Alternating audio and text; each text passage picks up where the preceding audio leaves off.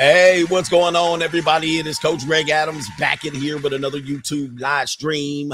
Shout out to the Coach Gang for being in here, being involved, and being active on this YouTube channel. I got money. Hey, man, that's the way we do it around here. We got one philosophy here, and it is the free agent lifestyle. We got one way, and it is the free agent lifestyle right here. And we doing it big time. It is a slow Tuesday. So everybody, go ahead and grab y'all a slow Tuesday date. Um, as you know, guys know Tuesday, you know what I mean? It's time to get you you're in your rhythm. If if she must come over, go ahead and sneak her through the back door and sneak her out. Make sure the neighbors don't see you. Anyway, it is Taco Tuesday as well. Look, uh, this is the Wake Up Show, part of the Free Agent Lifestyle podcast here on the Free Agent Lifestyle channel. I am the author of the book, The Free Agent Lifestyle. It is one of the most life changing books out there. You can get it in the links in the description box below on Audible, or if you can read, you can get it on Amazon. All right. Or you can ask your local bookstore or library if they carry the book. All right. Get them on the book. Every now and then I'll get a, a, a residual from Barnes and Noble. All right. But anyway, let's get into today's show. Today's show is about a young Ukrainian woman who home wrecks. Okay. She claims she's not a home wrecker. She home wrecks um, a, a man's life over in the UK. Now we have a couple of dummies in this story. All right. We have a couple of dummies, and we might put up a poll as to who is the biggest dummy in this story. Now, it for some reason, a lot of people will think that uh the dummy in this one is the wife. All right. The wife is a dumbass. Now, when we read the story, you're gonna see how much of a dumbass everybody is. But um, but uh, this is to be one of these stories that we have to talk about because there's to be an influx of Ukrainian women coming into our countries, especially here into the United States. When I tell you the number, you're going to be shocked and amazed. If you're one of these guys that love you some Eastern European women, I know you guys love you some Eastern European women. All right, and I don't mind. They're a little flat-footed for me, but that's that's neither here or there. But uh, if I was married and my wife brought in a young Eastern European woman, oh yeah, I would be. I'd be going with her too. All right, a young one too. All right, come on in. You want to be my uh you want to be my babysitter? You want to be my au pair? All right, guess what's gonna happen? Uh, ladies and gentlemen, if you're married, never bring in another person into your marriage. This is gonna be so the wife's gonna play the fool up front. Everybody plays the fool sometimes. And I know our white brothers, our brothers, um, they're not our brother brothers. Brother brothers are brother brothers. All right, right here. All right, give me five the black hand side. All right, but the our white brothers are brothers. You see that right there? Y'all just the brothers. Brothers, brothers, brothers, brothers, brothers. All right, so that's how we do it here. Um, um, you guys, you brothers love you some Eastern European women, don't y'all? All right, y'all love y'all some Eastern European women, boy. I tell you, and the reason Eastern European women came into vogue, we're gonna watch a mail order bride documentary, and we're also gonna talk about monogamy today. We're going to talk about monogamy, pros and cons of monogamy. I'm not a fan of monogamy, but you know, there are cons to monogamy. But we're going to talk about some of these people who say they're monogamous and they're not. We're going to break it down as only I can teach it. All right. I think monogamous people are hypocrites, but that's neither here nor there. I don't want to give you too much of a preview. But y'all love some Eastern European women. And they came into vogue somewhere around the late 70s, early 80s when the um heroin chic models, you know, these tall, Amazonian models, long legs, mile long legs, you know, the woman with the perfect butt uh, syndrome came along. And, um, you know, European, our, our brothers, they love them flat backed, right? And there's no better flat backed people than Europeans. You know, I mean, look, you go to, you go to Finland, Norway, Sweden, Sweden, Iceland, you go over there, um, and they brought all of these models over and put them in swimsuits, and they were exotic looking women, right? They had kind of like a facial symmetry that you could not find common here in the United States, right? And so they also had a propensity to be somewhat uh, submissive. They hit you with the, oh, my name is Ivanka. I want to drink your blood, you know, that Transylvanian submissive type stuff. But y'all didn't realize, you know, so the mail order bride came up around the 80s when the skinny European model was the standard of beauty. And um, people ran over to Eastern Europe to go get you some of them Ivankas and Catalinas and Anastasia and you know all of these women, right? and Natashkas Yeah, you went over there and ran and got you some Natashkas and all of these people over here, and y'all want to go over there with them fake peroxide blonde women. Y'all went over there and lost your mind. And you got these old men running over there going to get you some Natashkas. I want to drink your blood. Ooh, sexy. Oh, daddy, daddy, Natasha love you. yeah, you know, Donald Trump. yeah, why why do they sound like why do my Eastern European accent sound like Dracula? Right? Wisdom vision, wisdom, wisdom vision says Eastern European women all sound like Dracula to you. yeah, just do a Dracula ask accent. All right. Oh, Natasha, love you. I want to drink your blood. You know, I don't know. so Donald Trump was Donald Trump defined what I'm talking about. He was an older man. He came up in his younger years, right? In his 20s, late 20s, 30s, and 40s.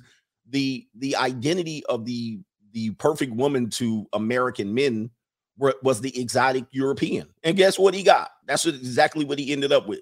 The exotic Slovakian, if I'm not mistaken, European. And he's the old adage of the old man who came up in the ideal. Now, the new guys, the new old men, not so much. We don't care about that. And one thing you guys got to know about Eastern European women is that uh, although they do have a standard of beauty that upholds to the American standard of beauty, plus exotic looking, they have a, a little bit of exotic looking to them, plus the standard of beauty, right?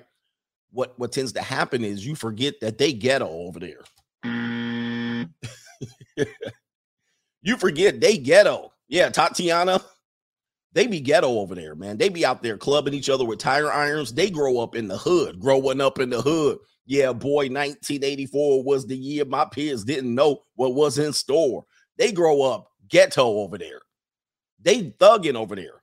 All right, they grow up with very little, and they will go ahead and wreck shop over there if you don't act up.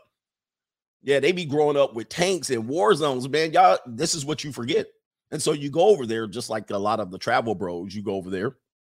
Shout out to the travel bros. You go over there and be like, oh, uh, I went over there, and these women, they want to run back over to America with me. They are the equivalent, and I mean this in the nicest, sincerest way. They are the equivalent of the American ghetto people. I mean, not all of them, but many of them grow up in the equivalent of the American ghetto. The only thing they have going for them is for some reason in, in 1980 to 1990, maybe to 1994, they were the they were the they were the standard of beauty for American cover models. Like that's the only thing they had going for them. But y'all ran over there. And shout out to people who think i don't know. I actually used to recruit a lot in in western and eastern european uh, europe when i was uh, coaching basketball. So i remember i coached for this one school who uh, the head coach recruited a lot. And so we got in contact with a lot of women from europe. So i had coached players from belgium france um, at the time was yugoslavia but that was broken up. So it became serbia and uh, I had a couple of Serbian players on my team, Sweden, France, uh, Belgium. I, I probably repeating myself. Germany. Uh, yeah, so I came in contact with a lot of these young women. There was a couple of other countries I can't even remember off the top of my head, but we got a couple of those people here. And then being in Southern California, we have a great population of that community here. So, like I said, I've dated Bulgarian and Lithuanian women um, and of course they're friends because their their language is somewhat similar, or meaning that uh, sometimes they grow up learning both languages. They can speak in with Russian people, so we would hang around Russian people, and um, there's a big population of them here. You're likely to run into them, especially if you date interracially. So, uh, yeah, it, it's going to be an issue here coming into America. I'm going to get to the cash apps. Thank you for the early contributors. But check this out. Let me show you a map of what's going on here where you guys need to pay attention to this. Where's my map? What is going on, man? Who who moved my map? Who moved my cheese? I had a map of um of numbers here. Okay, well, I guess, I guess. Oh, here it is. Okay. I'm going to share this map of amount, the amount of Ukraine. And by the way, if you're on any dating app, you're already experiencing this. If you've been like on Seeking, there's Ukraine, Ukrainian women like crazy on Seeking. Okay. But um, these are the amount of Ukrainian citizens that are fleeing. They out of there. And uh, as you can see, there's 3.8 million movement towards other European countries. There's 6,000. Take a look at this right here. There's nearly 6,000 Ukrainians approved to enter the U.S. through Biden's administration website. And the goal is to bring 100,000 people fleeing Russia, uh, the invasion, into the United. There, there's a plan to bring in 100,000 Ukrainians, and, and I'm going to say 80% of these are women and children, women and children. And so with that being said, the children are going to age pretty quickly. So if these are young female children, you're talking about that's going to be another within the next five or 10 years. That's another group of people that are going to be in the United States that are going to be women. All right. So uh, with that being said, and then Biden did approve some money. I was going to talk about it, but you know, they don't want me to talk about it. He improved millions of dollars to support these people entering into the United States. So anyway, with that being said, uh, you guys know the reality of the situation here. You got Poland, almost 2.3 million uh, going in there, Russia Federation over here, and so forth and so on. So Europe is definitely, if you're in Western Europe, like the United Kingdom, uh, they're going to have a great influx of Ukrainian women there that are going to put households into this situation. Uh, anyway, what a world we live in, man. Shout out to the coach gang. Hey, look, let's get into the early contributors to the show. If you want your voice to be heard, there's no super chat feature over here, but there is the Cash App and the PayPal feature over here. So you can let your voice be heard or just simply support the show by doing a dollar sign cash app, dollar sign CGA live. If you want premium members content, you can go over to locals, coachgregadams.locals.com if you're listening on the podcast, which I have a hundred thousand plus listening over on the Cash App or 100,000 plus episode views over there, however they tally it on the podcast, which is fantastic over a week. You can get on coachgregadams.locals.com or on Patreon, patreon.com backslash Coach Greg Adams. I'll run that across the board right there. Um, you can get exclusive content, and we're breaking down what dating uh, coaches are afraid to break down. We're breaking down the use and prevalence of seeking arrangements, which there are new members joining. Are you a freshman at the university? No, no. you look like no. a freshman. Every day is freshman orientation and sophomore graduation. Every day, new women are coming over there to see if they can get a little bit of more gas money uh, from from men, and they're giving up a lot. Uh, they're doing long term damage to themselves, which is going to make it harder for them to become exclusive wives, but they're doing this out of necessity. And uh, this will open up your eyes to what the world is coming to. So I know a lot of people want to put on their blockers, and I know I know the American way. As long as you don't see it, it doesn't exist. Like black people, you know what I mean. You move to the suburbs, you be like, "Shit, I don't see no black people here. You know, they don't exist, right?" Where they at though? Y'all move to all these places, Wyoming, Montana. What black people? If you don't see them, it don't exist. If the ghetto's not in your area, it don't exist. If police brutality is not in your area, it don't exist. Uh, just the same as homeless people, just the same as drug addicts and people walking around with crazy amounts of mental illness. Many of it contributed through their use of medication very early on, where they're dependent on it. Uh, there's people walking around pooping on the sidewalk. There's people walking around here. There's girls on seeking arrangements. Yes, your your daughters, your nieces, your cousins, and all of them. Your nephews even on there and your uncle is definitely on it. I got money. Your, your uncle and your daddy is on it. So this is the thing that we want to do in America. As long as we're blind to it, it doesn't exist. But what I do is, since you're scared to go look over there, I look over there with you. And that is only available on Patreon and on locals. We go over there and show you. You will see your classmates. If you're in college, you'll see your classmates on there. You'll see the girls in your neighborhood. You'll see them old straggle daggles in your neighborhood on there, getting clapped out and papped out. Shout out to Quarantino, the God, getting papped out by old men for a couple of ducats. Now, again, people will say, well, they don't stay too long and they try it. Some of them try it and they try it one or two times and then they do what? They come back and then they're they're like you. What happened? Where did all the men They come back and integrate themselves into the regular marketplace. But previously, guess what they were doing? They were showing me their feet. Here comes the bankroll. Here it comes. This is what make it all happen right there. That's, that's what make it happen. This will make it happen. If a man want to know how to meet a nice woman, how you meet her? With this. First damn word come out your mouth. I got money. But those not respectable women. I don't want no respect. I want some ass. Damn the respect. I want you to break down like a 12 gauge double barrel shotgun and show me what you're working with. But don't you want commitment? What, to who? You don't want to be committed. I'm committed to getting her to that bedroom and giving her what she needs. Shout out to Uncle Earl. He said, "She." I feel you on that. By the way, we're gonna talk about monogamy later on. Jay says Eastern and Latin XXs put Western women to shame. Well, that's going to be, uh, yeah. I think. Oh gosh, dude, I don't even want to get too sidetracked on Western women because then they're gonna say I'm doing hate speech. But uh, let's just tell you guys, man, I don't know what you guys are doing, wasting your time with Western women. I'll just leave it at that.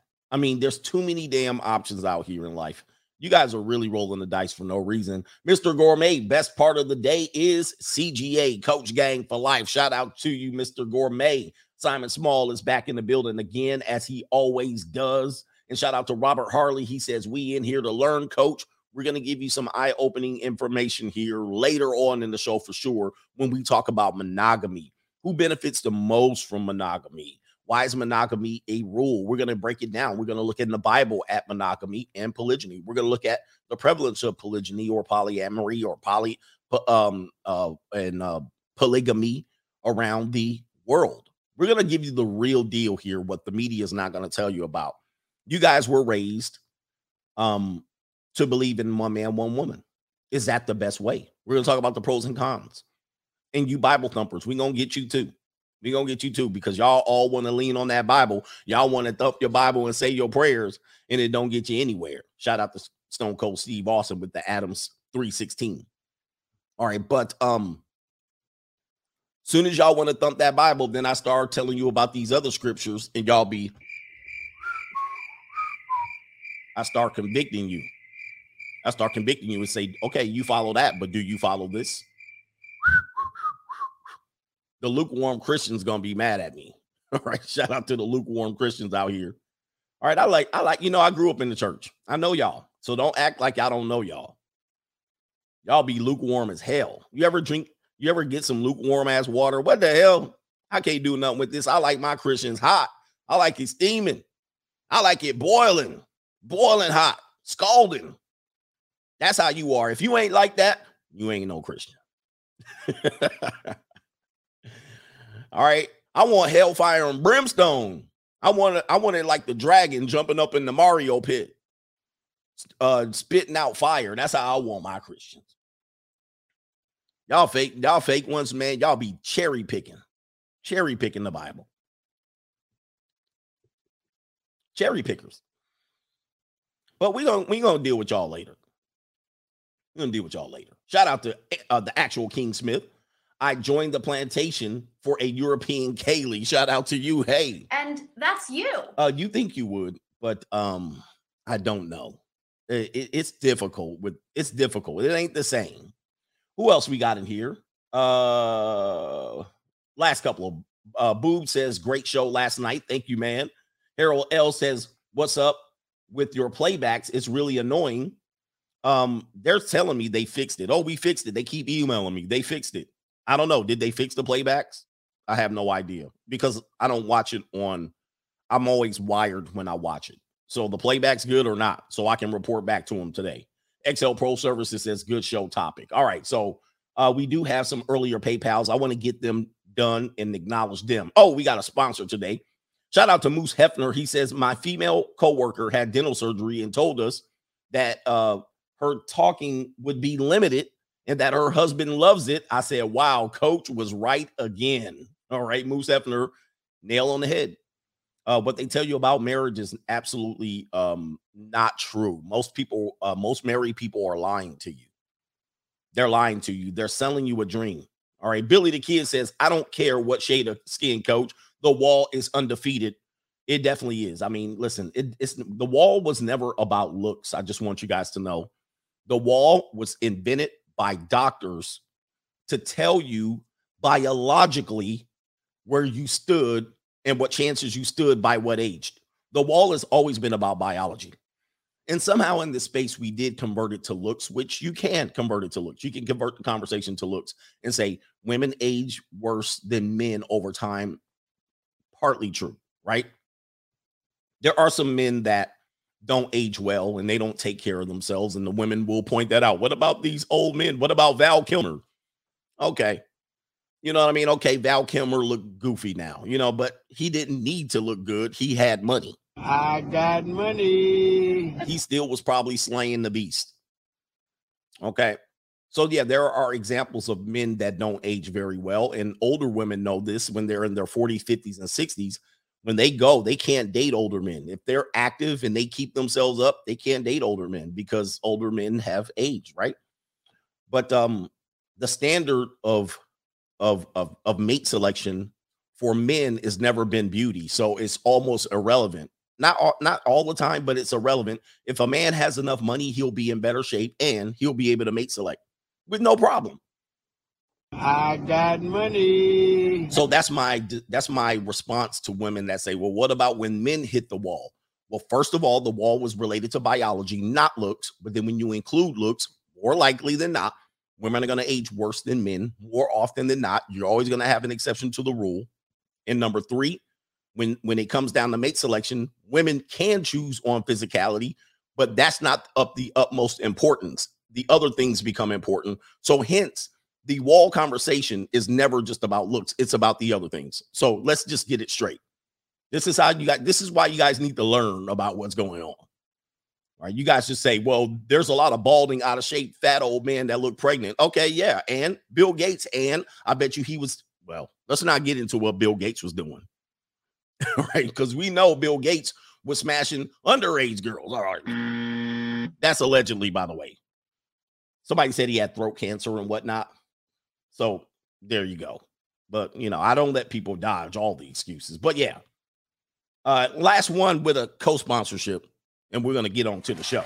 Turnpike Tyrone got me a Ukrainian in my rotation. She has all her papers, but this story is 100% true she got she's got one trying to get all uh, over here at all costs.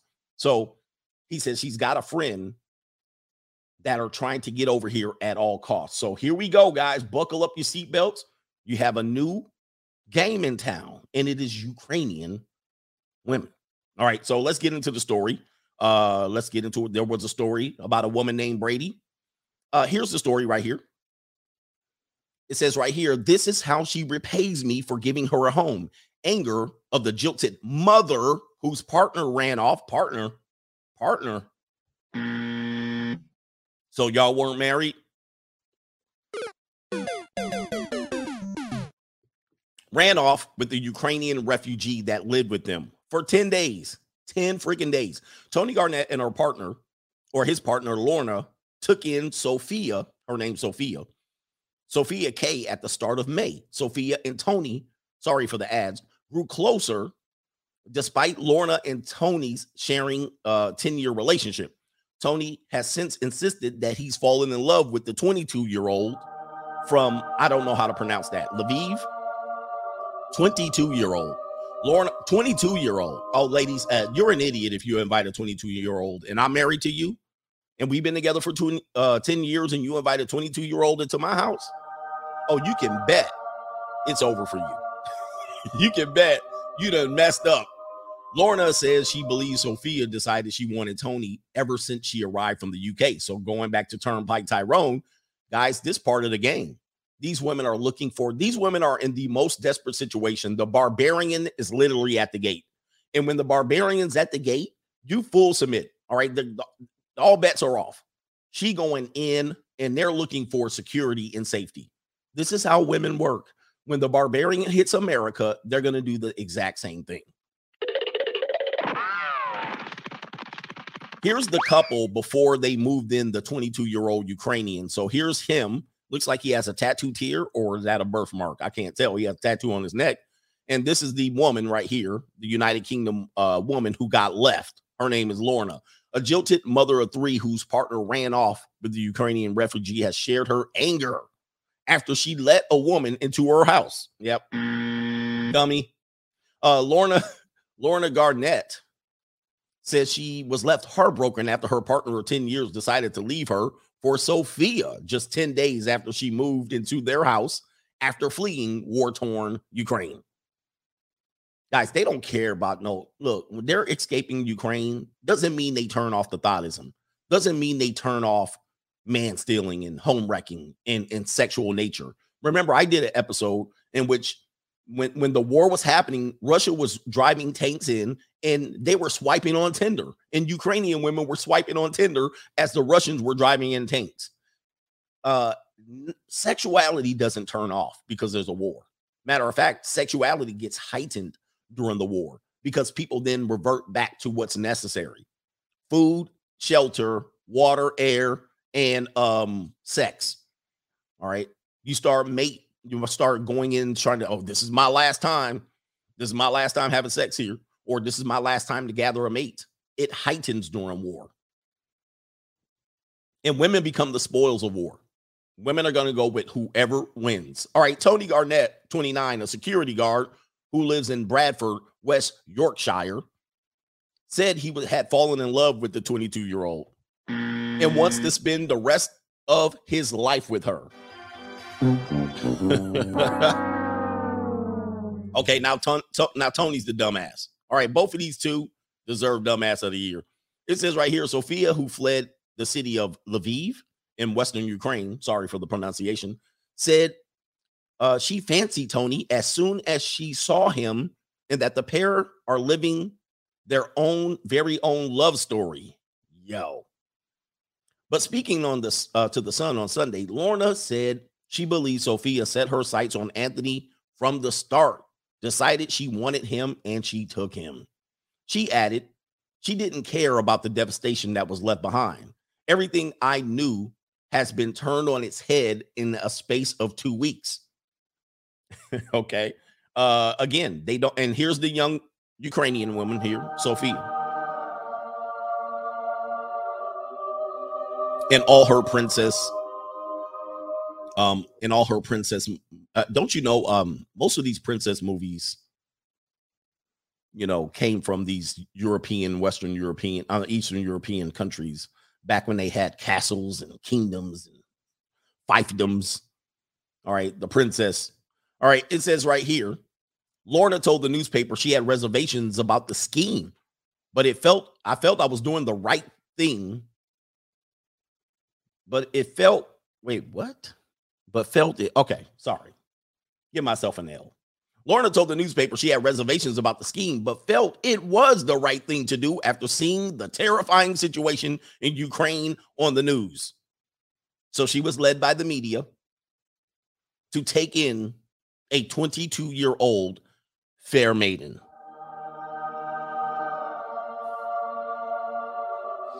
Um, yeah. Uh, let's go back. Who's the dumbass now? Lorna.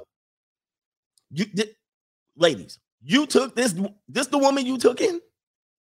You could have took in an old maid, right? But no, you took in this one. Come on, man. Are you crazy? you set yourself up. All right. Yeah, somebody said she been ran through. uh, she decided, she said, I decided it was the right thing to do to put a roof over someone's head and help them when they were in desperate need. And this is how Sophia has repaid me for giving her a home for 10 days. The family has ta- had taken in Sophia in an effort to do their bit to help Ukrainians fleeing the, uh, the Russian invasion invasion with Tony telling the Sun he quote wanted to do the right thing and that she was the first person to get in touch on Facebook when he offered a house to a refugee under the government's scheme. Sophia, who works as an IT manager, no, she don't.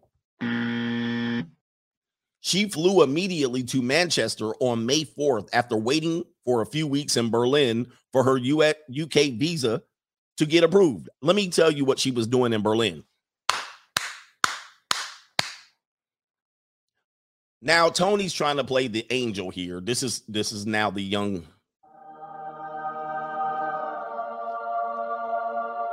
um Tony said he and Sophia quickly developed a connection, and while his six-year-old and three-year-old daughters also took a liking to her, her his partner of 10 years did not. All right. So yeah, uh, look, you let this woman into your house, immediately you're gonna realize, damn, I messed up. So here's the Ukrainian refugees here. Shout out to them. As you can see, they they they have a couple of young girls in tow that are going to be in the next five or ten years. They're going to be the new girls in town. Uh, listen, I'm just telling you what's going to happen here. Tony, who speaks Slovakian, would talk to his future lover while she spoke Ukrainian, as the two languages are mutually intelligible. However, this left Lorna not understanding what they were talking about. Oh my God, Lorna, you deserve everything you got here. Oh my God, you letting them talk another language while you, oh my God, boy, you asked for it. Well, we were getting on brilliantly, but at that time, it's no more than that. Although I could see why Lorna started to feel jealous and resentful of her, Tony said. As the days passed, Sophia would then join Tony at the gym. And then they would talk in the car, while at home, they grew physically closer. At home, I realized we were finding excuses to touch and brush against each other. It was very flirtatious, but nothing more than that happened at that stage. Nope. Although it was fairly innocent, it was causing arguments. I can understand that.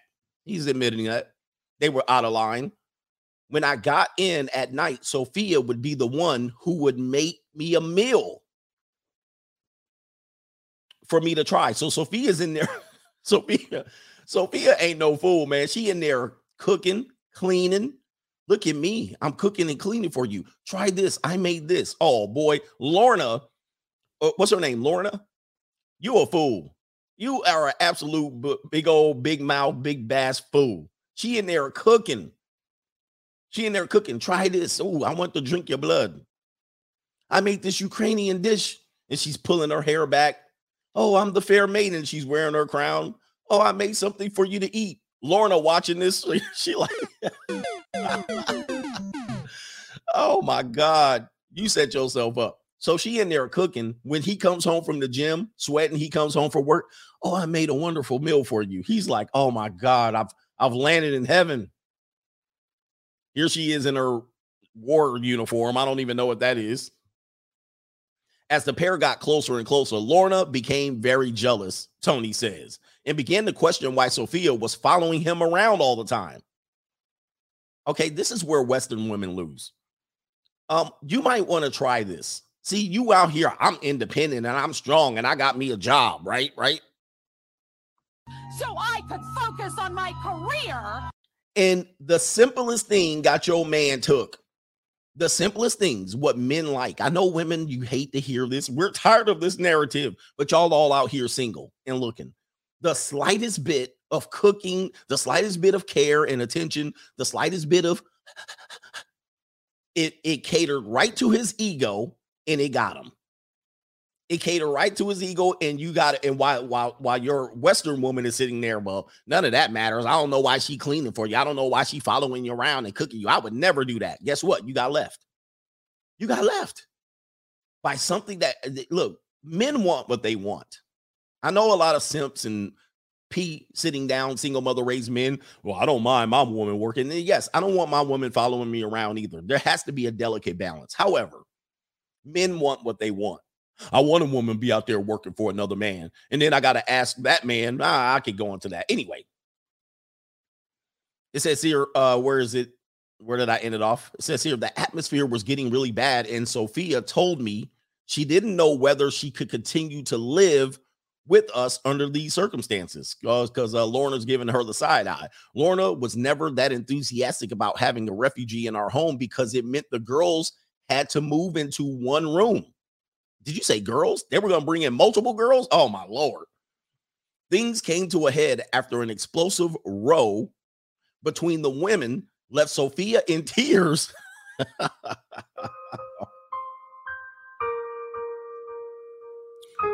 Damn. See, women get played too. It left Sophia in tears, saying she no longer felt like she could uh she she felt that she could no longer live in the same house as Lorna. Tony said something inside of me clicked, and he told Lorna, if she's going, I'm going. Woo. Yikes. Unbelievable. And so Sophia manipulated Lorna. Sophia ran game on all of their ass. All right. The pair then packed their bags and moved in with Tony's mother and father. Although they are looking at properties to move into. After they he ain't gonna have no money to move. He yeah, uh boy. After their relationship of 10 years ended in the space of just 10 days, Tony said he feels bad and that Lorna is not to blame. Tony said she's not to blame. He says, quote, I am so sorry for what Lorna is going through. This was not her fault and it's uh, not anything that she did wrong. Yeah, she did. She messed up. We never set out to do this. It wasn't planned and we didn't mean to hurt anyone. Oh, Tony, stop. Stop with the bull crap. You fell for the peace leave. Now you're a dumbass too. Did we get to Tony being a dumbass? Because he about to get finessed part two. He about to get finessed part two. Oh, so uh, all of these people are dumb. These two people are dumb. So Lorna started off dumb, and then Tony's gonna be the next uh fool. And this is why. Watch this. Let me see right here. It says Ukrainian refugee who nabbed Brit's husband said it was the wife's fault. So here she is again, and I'll just read down at the bottom of her commentary. You guys know she was there for 10 days, 10 measly days. Here's Ukrainian women right here and men, but mostly women fleeing. So there's going to be a lot here in this country. We're talking about millions, probably in the neighborhood of damn near 10 million across the world. Here's what she says I am not a home wrecker. I never thought or planned to go into their home and take Tony from Lorna. That never crossed my mind. I liked the family. I spent a lot of time with Lorna and tried to help her, but she was two faced. Lorna knew. Lorna knew she messed up. She brought a fair maiden in, and the woman up, she up, what did he get? She showed her up she showed her up, and Lorna knew it was over. She was like, damn. And she probably was walking around with booty shorts and tank tops with no bra on, areolas poking through. Then she probably was cooking and cleaning, and she was walking around barefoot. You know, she was walking around barefoot. That would have sold me right there. I would have seen her walking around with no shoes on. I would have been like,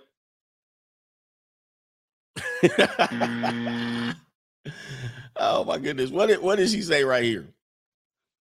I would have saw them tank top and booty shorts and no feet, no shoes on. I would have like, this is a no shoes on.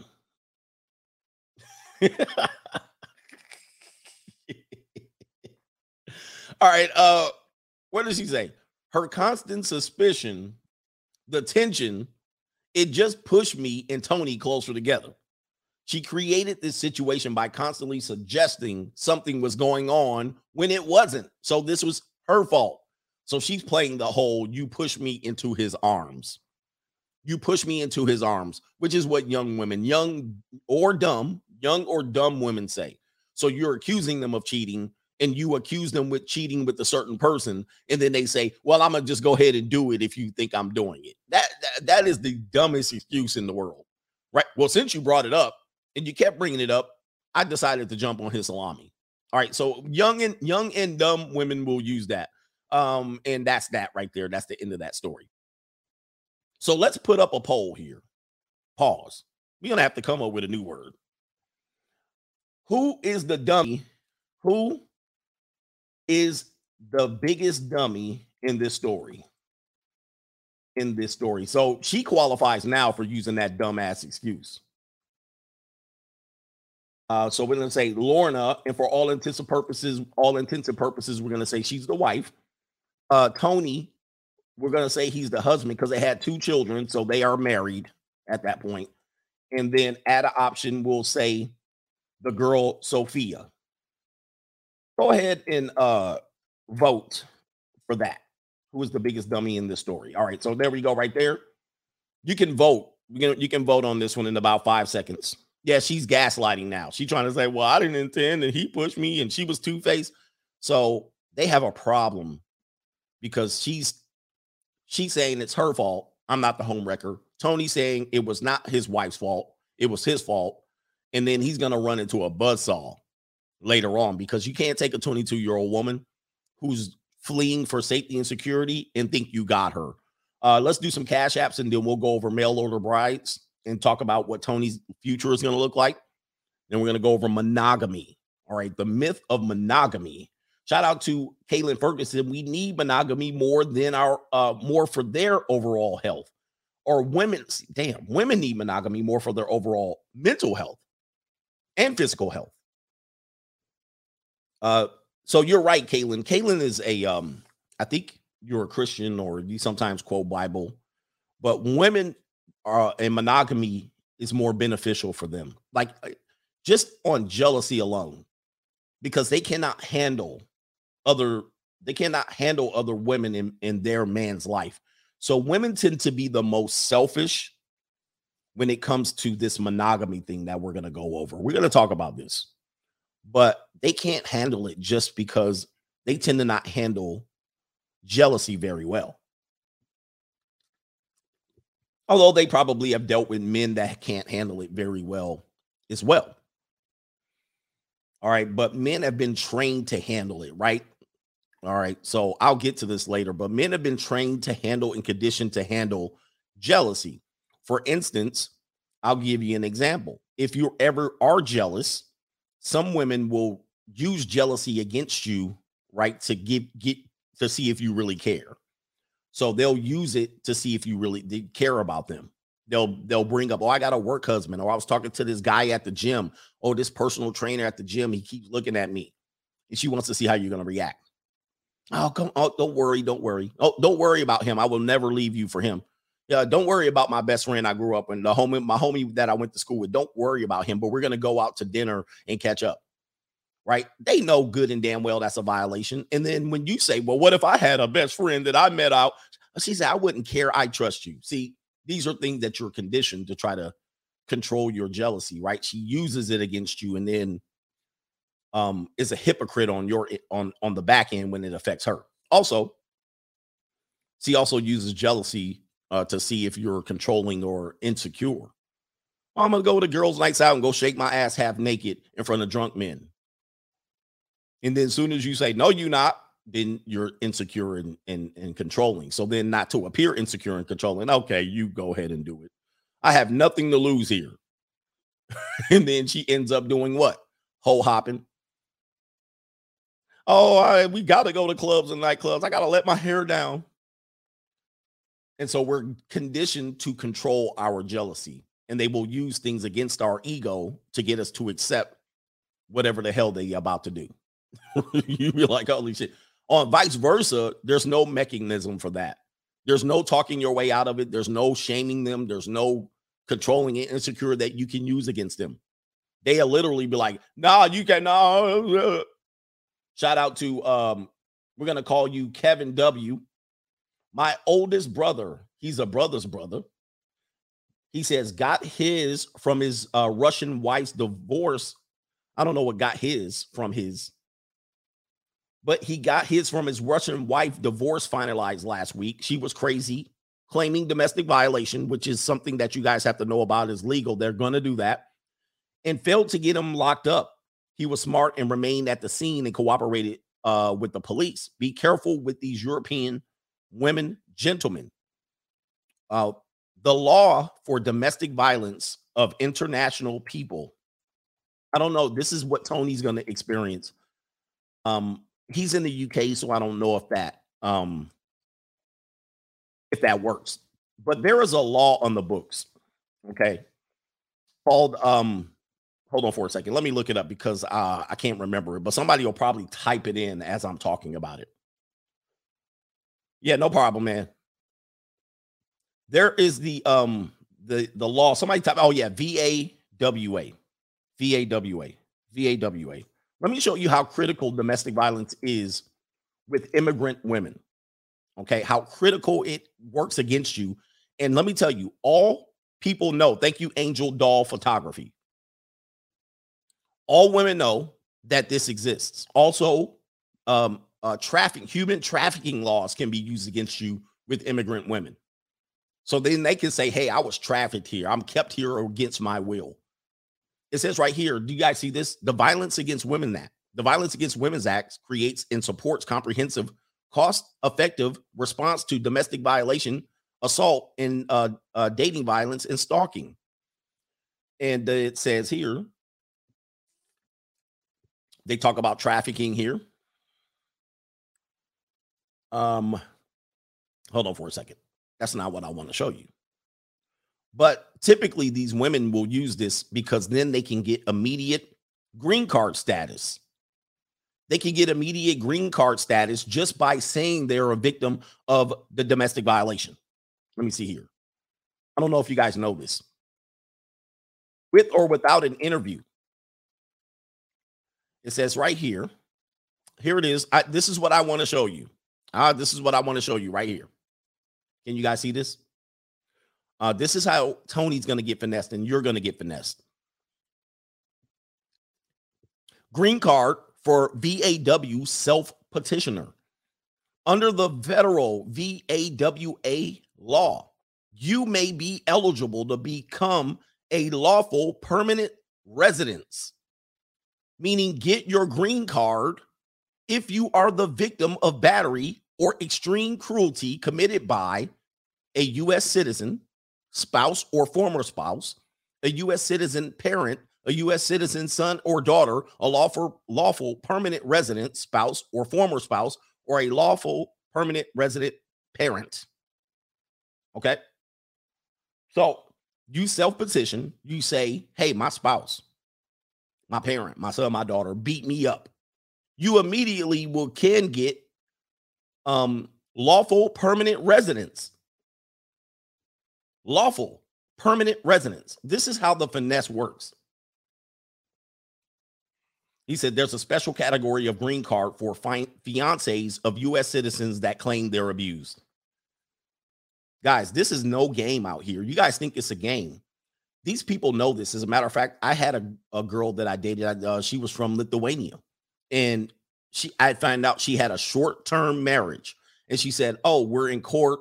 And I didn't know anything about anything. And she was like, Yeah, he was domestically violated me. He beat me or yelled at me, verbally abusive, whatever it was. And she was saying she had to meet with her lawyer. And I was like, Why are you going through all of this? Just divorce him. Well, the what she was trying to get was that permanent green card because of her immigration stat. I knew nothing about it at the time, but then I learned later on when I learned about the law, I was like, that's what she was doing. She was trying to get her. So she had a short term marriage. They moved in together. They were they lived with each other for less than a month, and then she claimed she claimed domestic violation. And then she was trying to get her permanent green card. Guys, this is no joke. Um, how it works, but people don't know. You know, men are ignorant of these things, and this is what we do here. We don't hate women, we we we try to school you to the game. Um, you're not privy to these details. When I tell you, and thank you for that one, Cavito, when we tell you the divorce is planned before the wedding, it means they incite, instinctively know these laws before you walk down the aisle. They've done their research, they've talked about it. Another friend hipped them to the rules. And then you come in, man, she loves me. And then you looking like this gump right here and then she watching you sign and she like green card certified all right got that green card that's what she's doing and she says hey i can't lose here sure i'll lose some i'll get my heart broken but uh she's like i can't lose here she's like if i lose i win eugene morgan imagine having an adversary that's so formidable they've got society to the point that you can't even talk bad about them unless it's in the form of an entertainment stream. Yep. And even when you do this, they come with, with all kind of ways where they're going to call this whatever they want to call it, incendiary. And I'm trying to just educate you. I'm only like, look, you know, I'm trying to protect you from these things. I don't care if all women don't do these things. All women are not going to do this. Look, are all men going to beat up women? Are all men going to cheat on women? No, but that doesn't stop them from talking about the ones that will. And it's the same thing over here. I'm not saying all women are going to do these things, but I'm saying if you don't know it, How you gonna stop the ones that will? That's all I'm saying over here. I but people don't get it. Renardo, this article is proof that like women, men are only as faithful as their options. Yes, we're gonna talk about that when we talk about monogamy, or we're gonna talk about it when we talk about boring marriages. Mm. Talk about the likelihood of monogamy. Shout out to Travis C. At the end of the show yesterday, you spoke about how you felt disgusted that women throw themselves at you when you become high value. Can you do a show on this phenomenon? I felt this way too, just like the Tupac clip. I used to be fat. Now I'm a bodybuilder, and the attention that I get from women now disappoints me. So, yeah, we have to revisit that because I talked about it at the end of the show. And I don't know if everybody understood my feelings about this, my feelings, right? Because you're like, hey, you're winning now, right? But um, when you're a guy, I never was losing with women, but I never was like, you know, ultra, ultra successful. I mean, in my own definition, I'm not, uh, that's just my own definition. But as you're rising up and you experience that, and then you're seeing the re- reactions, you're going, wow, you know, it's just like, damn, that's just disappointing. It doesn't make you happy. A weak man will be happy with this. And of course, I'm enjoying the spoils of, don't get me wrong. I'm ex- I'm enjoying the spoils. but as they say, don't let it go to your head. I don't let it go to my head. But we'll talk about it maybe uh, later today. Thank you for that. Billy the kid says women are very competitive towards each other a woman is more attracted to a guy who is seeing someone than a guy who is single. This is true as well. And so, like many, uh, as I expose to you, many women will say, I've never cheated on a man, I've never cheated in a relationship. But not many women can say they've never been the other woman. Now, that's where you got them by the short hairs because while they may have never cheated with another, they've never cheated on their partner, they have been the other woman. They have dated married men. They have dated men that have had girlfriends. See, that's where you got them by the short hairs. That's where you can bust up there. Well, have you ever been the other woman? He's mine. You may have had him once, but I got him all the time. Tia says, Oh, Tia, I've never been the other woman. Here comes Tia sliding in. I, I need a slide in meme. I've never been the other woman either. Tia, are you a virgin too? I suspect that you're a virgin. I also expect that you can count the amount of partners you've been with on one hand. I suspect that is coming from your lips too. What else do you want to tell me? You've never sent old men feed pictures? I know you're gonna got that one too. What else do you got in your trick bag? What else you got in your trick bag? I was a virgin until I got married. What else? Mm. I've never had a one night stand. Oh, what else you got in your trick bag? I've never had a one night stand. I've all all the men that I've been with, I've been in a relationship with. What else you got? My love don't cost a thing. What else? here go, hey, here comes Tia. Shout out to Tia. Hey, Tia. Hey, while you're here, do me a favor. Give me this. I can do some shuffling too. Look out, man. What you going to do? Look out, boys. It's coming through. Yeah, man. Yeah, man. Yeah, yeah, yeah. Yeah, yeah, yeah, Tia. Yeah, yeah. what else you got? You know, I've never looked at pornography. All right, come on. What what else? Tia shuffling already this morning. Thank you, Tia. Somebody sent me feed pictures. All right, thank you for that. Uh, the dictator says same thing happened on Shameless. I'm not sure what that is. What's is that a TV show? Oh man, BBM Young Diesel, the prophet CGA must be protected. All right, we gonna try, man. Y'all didn't protect the last dude that need to be protected. That was a joke, by the way. Yes, it's not too early for that. Not too soon. Abel returns to Eden, cracking up over your face when you said barefoot. Oh man. You know, every man has their weakness. every man has their weakness. You know, walking around barefoot is that's gonna be that's gonna. You know, eh, I'm an easy guy. Men are easy. Let's talk about um.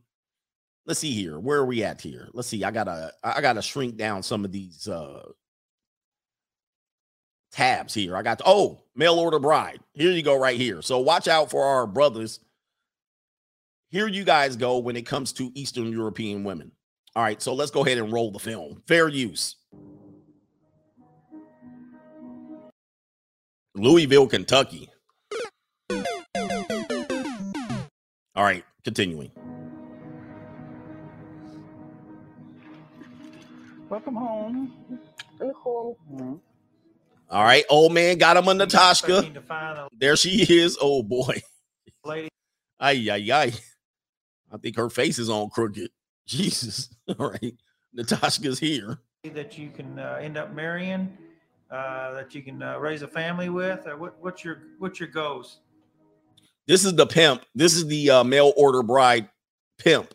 My goal is finally a lady I can marry and be with, with the rest of life and a, uh, long-term relationship with a woman. Dave Knable is the owner of the international marriage agency, A Volga Girl.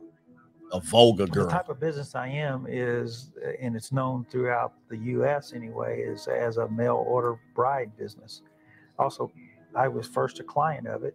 I met this beautiful young lady through it, and I thought if uh, she could make my dreams come true, then there's probably a lot of ladies over there that Where do I start with this?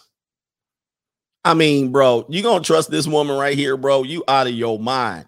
You gonna they gonna find you, d- dude. If she knows anybody in America, because you know she gonna find some Russian people she knows. They gonna dice your ass up properly. All right, have your ass disposed of and buried in cement.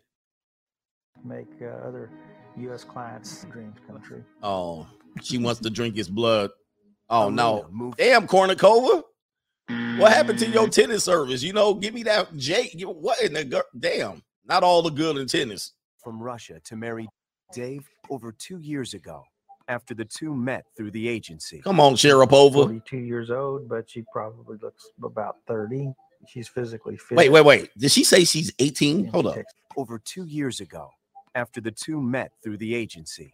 She's 42 years old. but 42? Oh, hell no. 42? no, sir. No, sirree. Hey, Kournikova, you got to go back. She's 42, but she looks 30. I'm gonna I'm gonna go ahead and give you a L on that, bruh. She for she 42, but she looks 30. Nope. Yeah, she really 58 years old, bruh. Uh, what? Probably looks about 30. No, She's physically fit and she takes care of herself. she don't look 30. if you look at most women her age, U.S. women her age, you know, they're probably 50 pounds overweight. in Kentucky. All right, but she looked very much similar to everybody in in Miami, New York, and California, and Chicago. Well, certain Chicago. She don't look no 30. Have you seen what 30 year old women look like? They look 24. They I love my husband, and uh, my husband interesting man. Her favorite saying for me is that every day you're more and more interesting. this dude a suck. she done finessed this dude so bad. Oh my goodness. With Maybe, you? maybe In exchange for her new life in America, Elena has sacrificed a career and left behind friends and her daughter. So I could focus on my career. if a woman leaves her kids, she really in for the finesse. She like locked in. By the way, what your daughter doing? and she's only here because of me being here. You Oh. know, she's not here to be in the U.S. If you know we were divorced or something like that, Oh, dude, this dude he messed up. she would go back to Russia. I'm No, I'm not back in Russia. You know, go back. Oh, up, see, ah. Who say? I, I think so. he said if she divorces me, she going back to Russia. She said, "No, no, no, I'm not. I want to drink your blood. I'm I'm not going back to Russia." She said, "I ain't going back." And then he was like, "Uh huh, we'll see, bitch. Bitch, we'll see." He like, bitch, you going back to Russia on a plane on a one way ticket. No, I don't think so. Oh, you would. Nice to meet you. She would go back to Never trust white dudes that tell you, oh, you'll do it. See, white dudes have a way to make sure you do it. He like, uh, you might want to, you might think you staying here, but you going back in a box back to Russia. I, I know you think you're staying, you're not going back to Russia, but one way or another, you going back. Listen to how he said it. He was like, you going back. you gonna go back in a box or in some damn fl- as frosted flakes. That's how you going back. Russia. Adams. No, I don't back in Russia. You don't go back? Who say? I, I think so. No, I don't think so. Oh, you would. Nice. Hey, white dudes when they talk through with through their teeth smiling, never trust them. When they when they smiling talking through their teeth, that's when you don't trust them. Oh, how you doing? Yeah, you going back? Uh huh. Yeah. Oh, I'm sure you're going back. Uh huh. That's when you don't trust them. Meet. In the U.S., as many as 16,000 marriages each year result from international marriage agencies. I would say that 75 or 80 percent of our men that go there do get uh, engaged, Oh my goodness, boy. but there are some that fail. Yeah. What happened to the ones that fail? Get Gary the, Arfstrom, a third grade school teacher, is preparing for a trip to Russia where he plans to propose to Olga Karayeva. Sheesh. this is who you're going to propose to? Wow. The simping can't be this bad. Unbelievable. Bruh, you can't find this where you are. In Columbus, Ohio, this is a two. A woman who he's never met in person. Old Sims. I just, I'm fascinated. The Russian women are exotic. She's uh, 15 years younger than me and she's very beautiful. Did I mention that? The couple met on the Volga Girl website when Gary saw Olga's profile and initiated contact. Let me see. They have been corresponding for six months. I have watched Olga's video at least 15 times, maybe She looked better on the video than the picture, though. maybe more, maybe 20 times. This dude cannot get no action on Tinder. So he got to go all the way to Russia. No, I can't be sure. I've, I've watched it a lot. Привет, Olga. Olga speaks a little English, and Gary speaks only a few words in Russian. So their correspondence has been limited to translated emails and weekly phone calls. Uh, th- that's her pimp translating the emails. But despite the language barrier and never having met in person, Gary is planning on proposing. And here it is. It's um, this is not the. It's it's got a diamond in it. Maybe um, if there's a way to make it look bigger on camera. Like some noi. That, that's what it means. Well, gentlemen.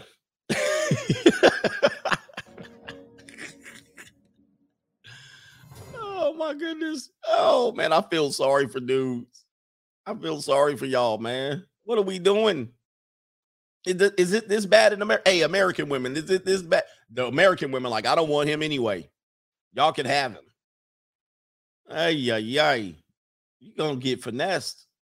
Gentlemen, you're gonna get finessed. All right, so let's get into monogamy. Let's get into this talk about monogamy because a lot of people need to hear the real about monogamy. He said, "Forgive us, coach. I'm trying." Oh, let's do the poll real quick. Uh, it looks like Lorna is the biggest dummy, followed by the husband, and Sophia is the least of the dummy. It's almost 50-50 right now. He says, "Is it that bad here? Is it that bad? I mean, come on, it can't be that bad. That's that's that's terrible. I mean, we need to start figuring some things out if it's that bad." All right, let's talk about monogamy real quick. Let's talk about the monogamy. Uh, let's see here. Let's share the screen. Uh, first and foremost, let's go ahead and close some tabs. There's a Ukrainian princess. We're going to get that out of there. Let's just first of all recognize what's going on here with the ideals of marriage and monogamy. If you look across the world, uh, polygyny, which is the marriage of multiple partners, not in a perverted way. People automatically going to think pervertedly when you bring up polygyny, like you're sharing the same bed and all of these things. These things are not, um, um, or polygamy, polygyny. these things are not true, right? These are things that women typically will use to scare you, and that will call you a heathen, or a Christian might call you a heathen, or Anglo Saxon, or a Puritan might call you a heathen for wanting multiple wives, right? But then when it comes to marriage, they will say, well, marriage isn't about sex, right? A monogamous marriage. They will say, well, like guys have argued that. Well, marriage is not about sex.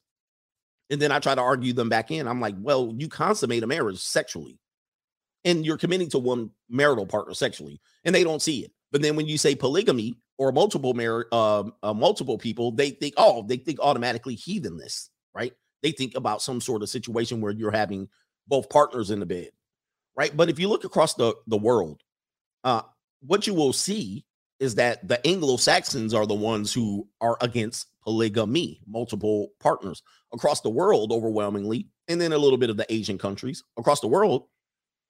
Um, you see that. Um, wait a minute.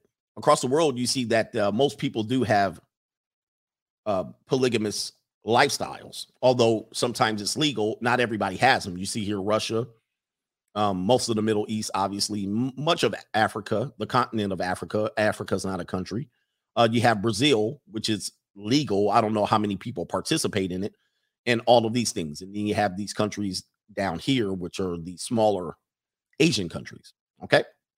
All right. Uh, but then if you look here, who doesn't do it, you have Western Europe, Australia, which is belongs to the United Kingdom, and then the former United Kingdom provinces, which were America, uh, the United States of America, and Canada. All right, these are the ones that typically don't do it. Iceland, Greenland don't doesn't do it, and then these countries down here. All right, in South America. So overwhelmingly, the majority of the world does practice some sort of polygamy, polygyny, or something like that, multiple marriages.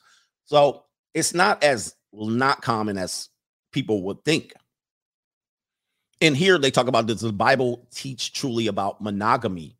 And uh, they're saying here that the Bible did start off with the first man, um, first woman being dedicated to one man, and that uh, the, the the practice of the Lord was to have monogamous relationships. Although the Old Testament is riddled with stories, David, Solomon, uh, King David, um, a lot of these men have had multiple wives, but they did not portray it as a harmonious union. So I will favor that. A lot of people, Abraham, a lot of these men did practice multiple wives or concubines, but the Bible never pa- painted it really as success stories. All right. Oftentimes it was the reason for strife. Oftentimes it was the reason for conflict. So I will say that although it was present in the Bible, it often led to maybe a man's downfall. It led to a murder.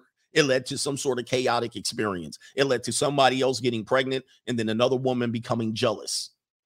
So, although there was presence of this in the Bible, it wasn't as if the Bible prescribed that as possibility. It kind of used it as a warning of something that was going to come down negatively to you, right? So, a lot of people miss that part. They'll say, well, the Bible has polygamy, the Bible has concubines, but it also portrayed them as devastating experiences for these men. It says Solomon's story in particular demonstrates the folly of taking multiple wives. King Solomon had been given everything his heart desired. God had given him wisdom beyond that of any other man and had blessed him materially as well. But God had even granted him rest uh, on every side from his adversaries and misfortune. However, Solomon was given the highest honor of building a temple, uh, building the temple of the Lord. Yet he married multiple wives from many countries and in his old age, his heart turned from the Lord because of his wife's idolatry. So, um, this is the negativity uh, that you bring in when you have multiple women. Just, just, say, just saying this. When we get to monogamy, uh, uh, I don't, I don't advise monogamy, but I also don't advise polygamy or polygyny. I'm not in favor of neither one of them. Uh, I think it's when you invite multiple partners into your lives, you're inviting pure chaos you're inviting pure chaos. With that being said, let's get to the lukewarm Christians real quick. I know they're going to thump their Bible, and a lot of women will say, well, monogamy is the way of the Lord. All right. But however, you're going to also uh, look at some of the ridiculous scriptures that you don't practice or the scriptures that you don't practice because you think they're ridiculous. All right. There's a lot of awkward scripture just on the basis of let no corrupting talk come out of your mouths, but only such as in good for building up as fit the occasion, that it may give grace to those who hear. You guys always miss that one. How about this one, ladies? Let every person be quick to hear, slow to speak, and slow to anger. James 1 and 19. You guys forget that too.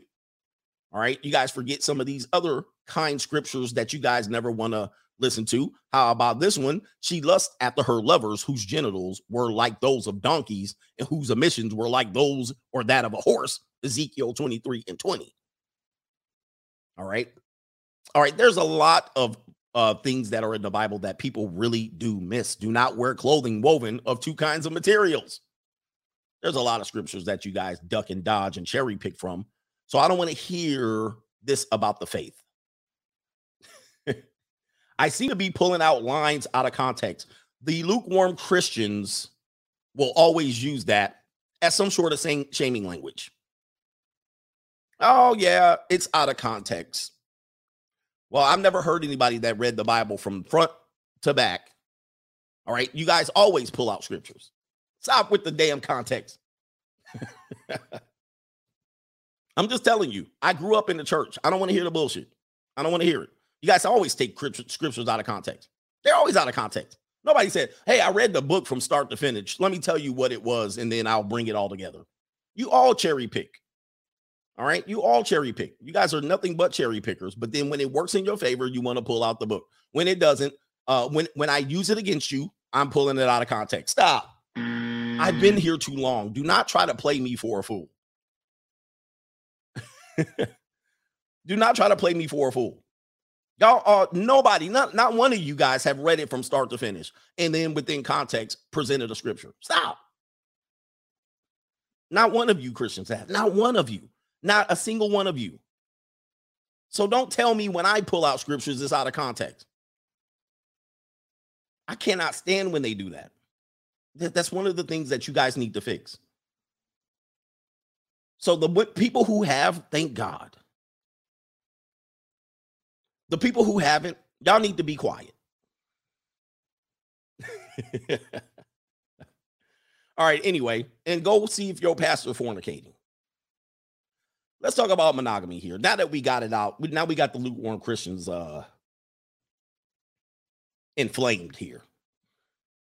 10 reasons for being monogamous and staying monogamous. There's an article here. 10 reasons for being monogamous and staying monogamous.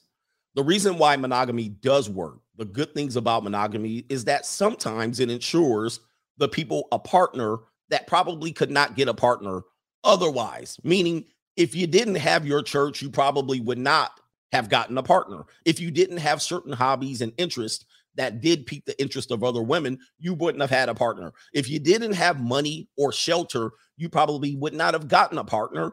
So that sometimes it does ensure men that could not get a partner if if they both believe in monogamy you can get a partner. But does it ensure that people that have a monogamous partner will not get cheated on? Now that's where we have a problem here.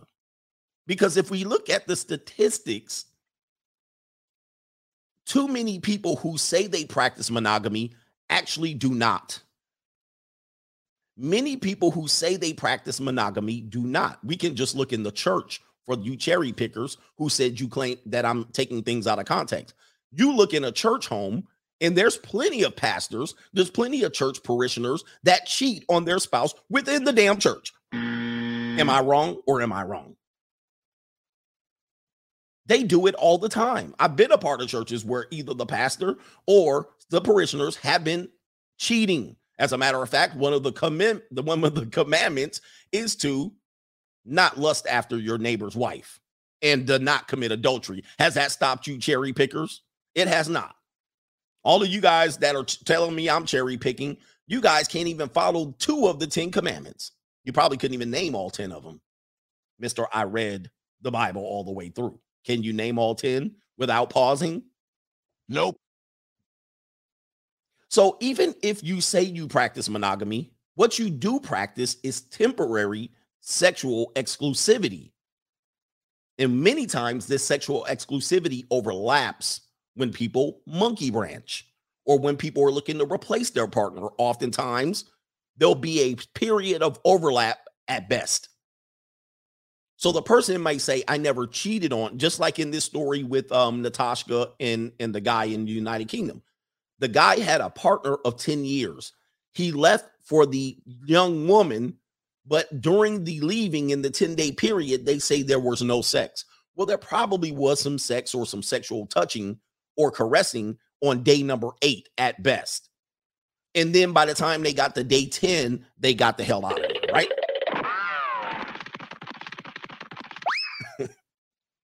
So, in this lying to yourself, which people do, when they say they practice monogamy, they don't.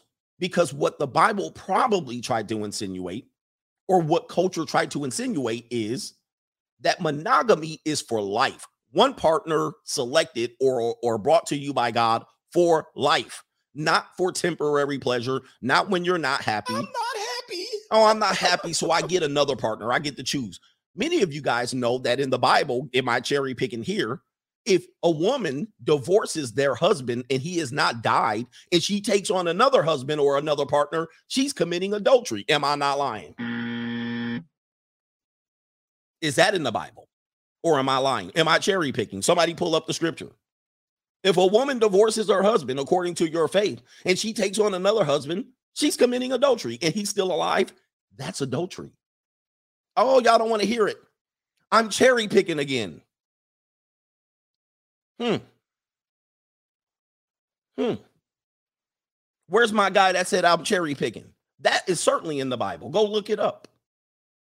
But y'all literally out here acting like you're practicing monogamy, and I say you're a liar. So let's look at the statistics. Let's look at the statistics related to this. You practice temporary sexual exclusivity. And then when you're not happy, I'm not happy. you find another partner. That's not monogamy. I'm sorry. That is not monogamy. That is temporary sexual exclusivity. That's what that is. And then you give yourself to another partner. What's what's wrong here? What about cheating? It said here that statistically, somewhere in the neighborhood of 25, that means a quarter, to maybe higher of people who are in relationships and marriages cheat on their spouse sexually. Right? And the numbers are fudgy because let me see here. I need to get these deleted here. Let's see here. The numbers are a little bit uh, fuzzy because here it is right here. In general, men are more likely than women to cheat. They say somewhere near 20% of men and 13% of women reported that they've had sex with another person other than their spouse while married. So there goes monogamy right out the window, right there. If people are 20%, which this number is double, go ahead and double the numbers. And the, the fact that they're saying men cheat more than women, I mean, the numbers are relatively close. If you said I'll give you 20% or 13% of something, it's very relatively close. Okay. But even if you're participating in monogamous marriages, 20 to maybe 40% of people are cheating on each other. That's not monogamy. Many of these people claim to be religious. That's not monogamy. What are we doing here? Are we fooling ourselves? We're absolutely fooling ourselves. So, with that being said, let's not even just look at that. Um, oh, let's go to the cheating here, and I'm gonna get to the next part. The gender gap, uh, the cheating gender gap widens among older adults. But as we can see here, women will claim that men are the cheaters, but that's up until age 50. Up until age 50, the cheating is almost uh uniform. It is almost along the same lines. As a matter of fact, during the early years of marriage, before the age of 30, women cheat more than men. This is self explanatory. This is when she's at her most marketable. This is when she's trying to get the best option for herself. This is when she's her most attractive. So it makes sense. She's young, dumb, and having fun, of course. But if you look at this statistic sheet here, these are people who claim to be in monogamous marriages. Okay. But women cheat more than men, and it is slightly, but if we're using the terms of the the the the modern liberal media, they women cheat more at younger age before the age of 30. And this is obvious too. Men don't have much to work with and build on, so they are more likely or inclined to have to let their partners cheat or too dumb to realize it's happening. Here it is here by the time 40 is reached, men then take the lead on the affairs, but it is slight, a slight lead. And then all the way up until age 50, it is almost still a slight lead for men, but women do increase their cheating as goes on. But again, we're fooling ourselves. Uh, we're we're still claiming that we're a monogamous culture, and we are not just based on this graph alone. Okay. Now, now it goes up as the man gets gets more resources, and it does go up as the woman ages. But as she hits 60 and and and above, it goes down for her. Obviously, her interest in sex or her ability to sell herself as a sexual asset decreases significantly. Although the man, his ability to find partners does increase because he probably has more resources and he still maintains some sort of uh, sexual interest. And his sexual interest in his wife has decreased significantly from the ages of 50 and on. So he's more likely to step out between the ages of 40 and 50. It does go to a great peak. But again, we're fooling ourselves. These are the things that we don't want to talk about. And we want to act like we're a Puritan monogamous culture. And we want to laugh at people who uh, advocate for polygamy or polygyny or multiple sec- multiple sexual partners and whatnot. We do not practice this as a thing. We practice this as an ideology, and we claim to be um, of the Lord, and we're not. How about this? And we're cherry picking more things here. Are people mad that I did tell them that the adulterous women are committing adultery when they divorce their husbands and take on another spouse? Are you guys mad? Or did I cherry pick? Let me go back up. Let me go back up. Did, are, are y'all mad that I cherry picked or no? Y'all still mad? Did somebody pull up the scripture? Yeah. See, y'all don't want to talk about that, huh? Maybe you did say something. I have no idea. How about this? Sexless marriages. Okay. So these are people who are in monogamous marriages, but they are sexless in their marriage. So not only is there affairs to look at in monogamy, there's also people who hold sex against their spouse as a bargaining chip, as a negotiator. Maybe they lose interest. People don't talk about this, but there is a high level of people who do this. Let me read some things to you here. Matthew 19 and 9, coach. Thank you. I cherry picked that. I cherry picked that. Right? Matthew 19 and 9. We'll go ahead and probably pull that up. Maybe we'll pull it up now since we're talking about it. Thank you for my Bible scholars out here. Let me see if I can pull this up. Here it is here. Let me see it. It says, And I say to you, whoever divorces his wife except for sexual immorality and marries another commits adultery. Okay. And it says it here in various different ways. I tell you that anyone who divorces his wife, this is for the man, except for sexual immorality and marries another woman commits adultery. Okay. So this is for the man. There's another scripture, I'm sure, but there it is right there. And uh, Mark 10 and 12. And if a woman shall put away her husband and be married to another, she committeth adultery. So let's go ahead and look that up. And we do this all the time in our culture. We do this all the time. Mark 10 and 12. Uh 10 verse 12. Wait a minute. Mark 10 verse 12. Here it is right here. Let's go ahead and pull it up for our people that say we're cherry picking. Okay. And if she divorces her husband and marries another man, she commits adultery. It says it right here in the NI, NIV version. Everybody see that?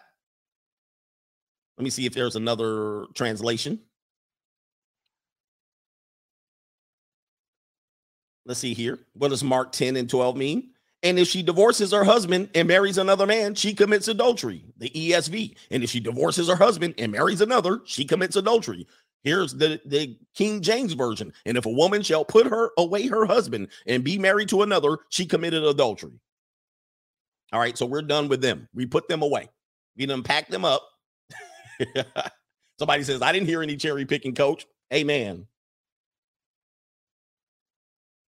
Oh, but that meant something else. That was in the New Testament, by the way. That was Matthew and Mark. Thank you. But y'all don't want to, y'all don't hear me though. oh man, y'all don't hear me though. So again, we don't practice monogamy as a as a structure here. We practice something we call temporary uh, sexual exclusivity, and we change it to suit ourselves. Let me go ahead and read you some statistics here. According to researchers quoted by Newsweek magazine, married couples have sex on average of just 68 times per year, or just slightly more than one time per week. Other researchers have put the number as closer to 58 times per year, slightly more than once per week. So there's 53 weeks in a year. Married couples are having sex one time on average, one time per week. Now, people might say, people, uh, you might have a wife that says that's enough. Guys, if you're going to find that out after you marry her, she's not going to tell you that before she marries you. Before she marries you, she's going to what? This is what people do. They flood you with sex, flood you with adoration, flood you with intimacy. And then you marry and you find out two months, maybe six months, eight months later that she's going to tone it down.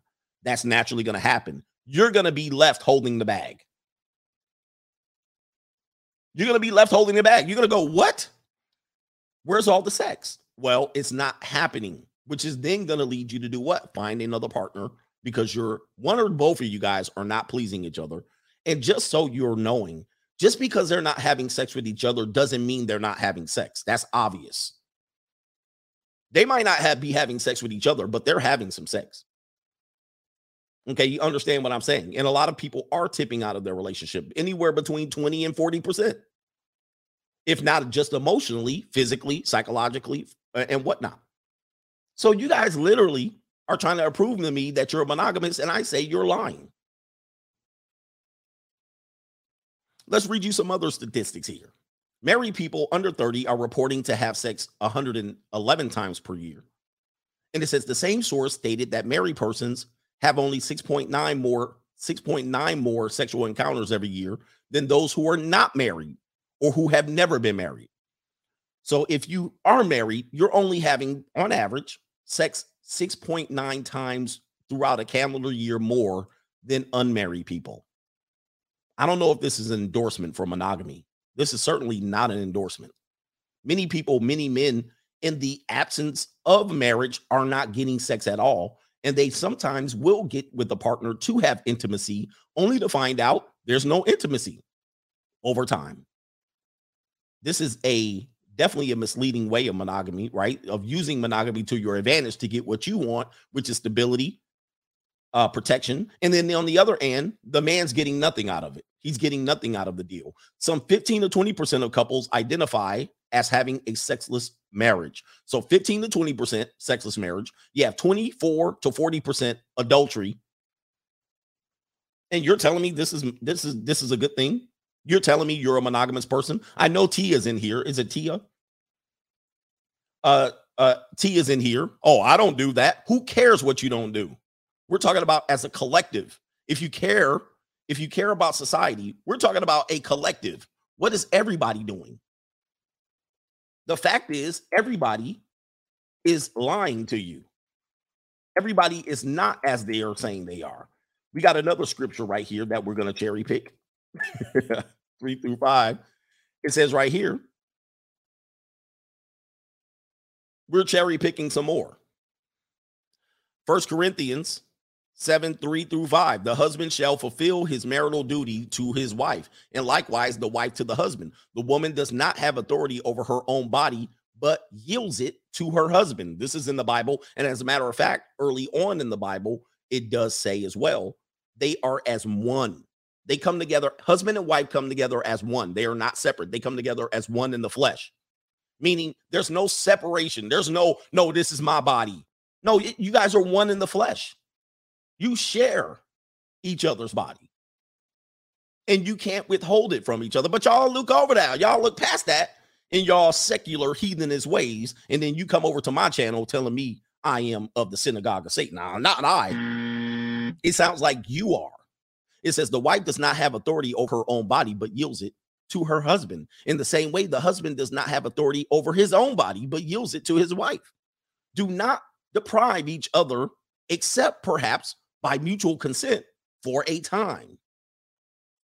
For a time, so that you may devote yourself to prayer. That's the only time time you devote uh deprive your spouse of intimacy is when you're devoting yourself to prayer. Then come together again so that Satan will not tempt you because of your lack of self-control. Oh my goodness. Where y'all at on that one? Hmm. Oh, but in your secular ways, when you merge secular life with your spiritual life, you find out you're nothing but a pure hypocrite. But that's neither here or there. Yes, we're convicting you today. I know you feel convicted. All right, but this is our duty. Somebody says you're a sinner just like the rest of us. And I know you're trying to use that against me, but I already said I am ye ye of, is of the dark side. Ye is of the dark side. I've already admitted I'm a sinner, and I also read in the Bible. If you are, he says, uh, he says, uh, what what does it say? It says something like, uh, if you're, uh, this says, let the let the let those who have not sinned cast the first stone. Let those who have not sinned cast the first stone. Well, I'm a sinner, and everyone's a sinner, according to the Bible. Mm. This the dark side over here, sir. You got to remember, in order for me to embrace the dark side, I have to know what the Bible is. I got to know what the church is, and I've been. Of course, I can learn something new there, but probably not. he who is without sin cast the first stone. Sorry, I messed that up. He is without sin cast the first stone. So you can't lay that I'm a sinner. We're all sinners. This is why you say the Lord's Prayer every day. This is why you go to your church every week. This is why you should be, if you're a practicer of the faith, you should be in that church more than you're in that Instagram. All right, but you're not. you're not. You be out here sinning like crazy, and then you want to run back to the Lord on Sunday. We don't allow that over here. We don't allow that over here. If you are who you claim you are, we want you to walk in faith, not by sight. And we appreciate those who walk in their faith. Walk by faith, not by sight. That's what we do. And we appreciate the brothers and the sisters who do that. But we don't appreciate hypocrisy. We don't do that here. And we call you out on your hypocrisy. And we're not afraid to do so. but ye is of the dark, side over here, just so you know. he said, I'm just heckling you. All right, it's all good. But anybody anybody that claims that this is an advantage to you and they don't walk and they don't believe in this right here, if a person says, "Yes, I am of one of the flesh with my husband and he can see no other woman and I can see no other man," but then you find out there's cheating, emotional cheating, physical cheating, you also find out there's withholding of intimacy in their marriage, you find out that they are not being as intimate as they need to. They're not being fruitful and multiplying. They are a hypocrite and they do not practice monogamy just from just by withholding sex from their partner or saying that they have a headache or saying that they're on their period or they smell like a bag of onions.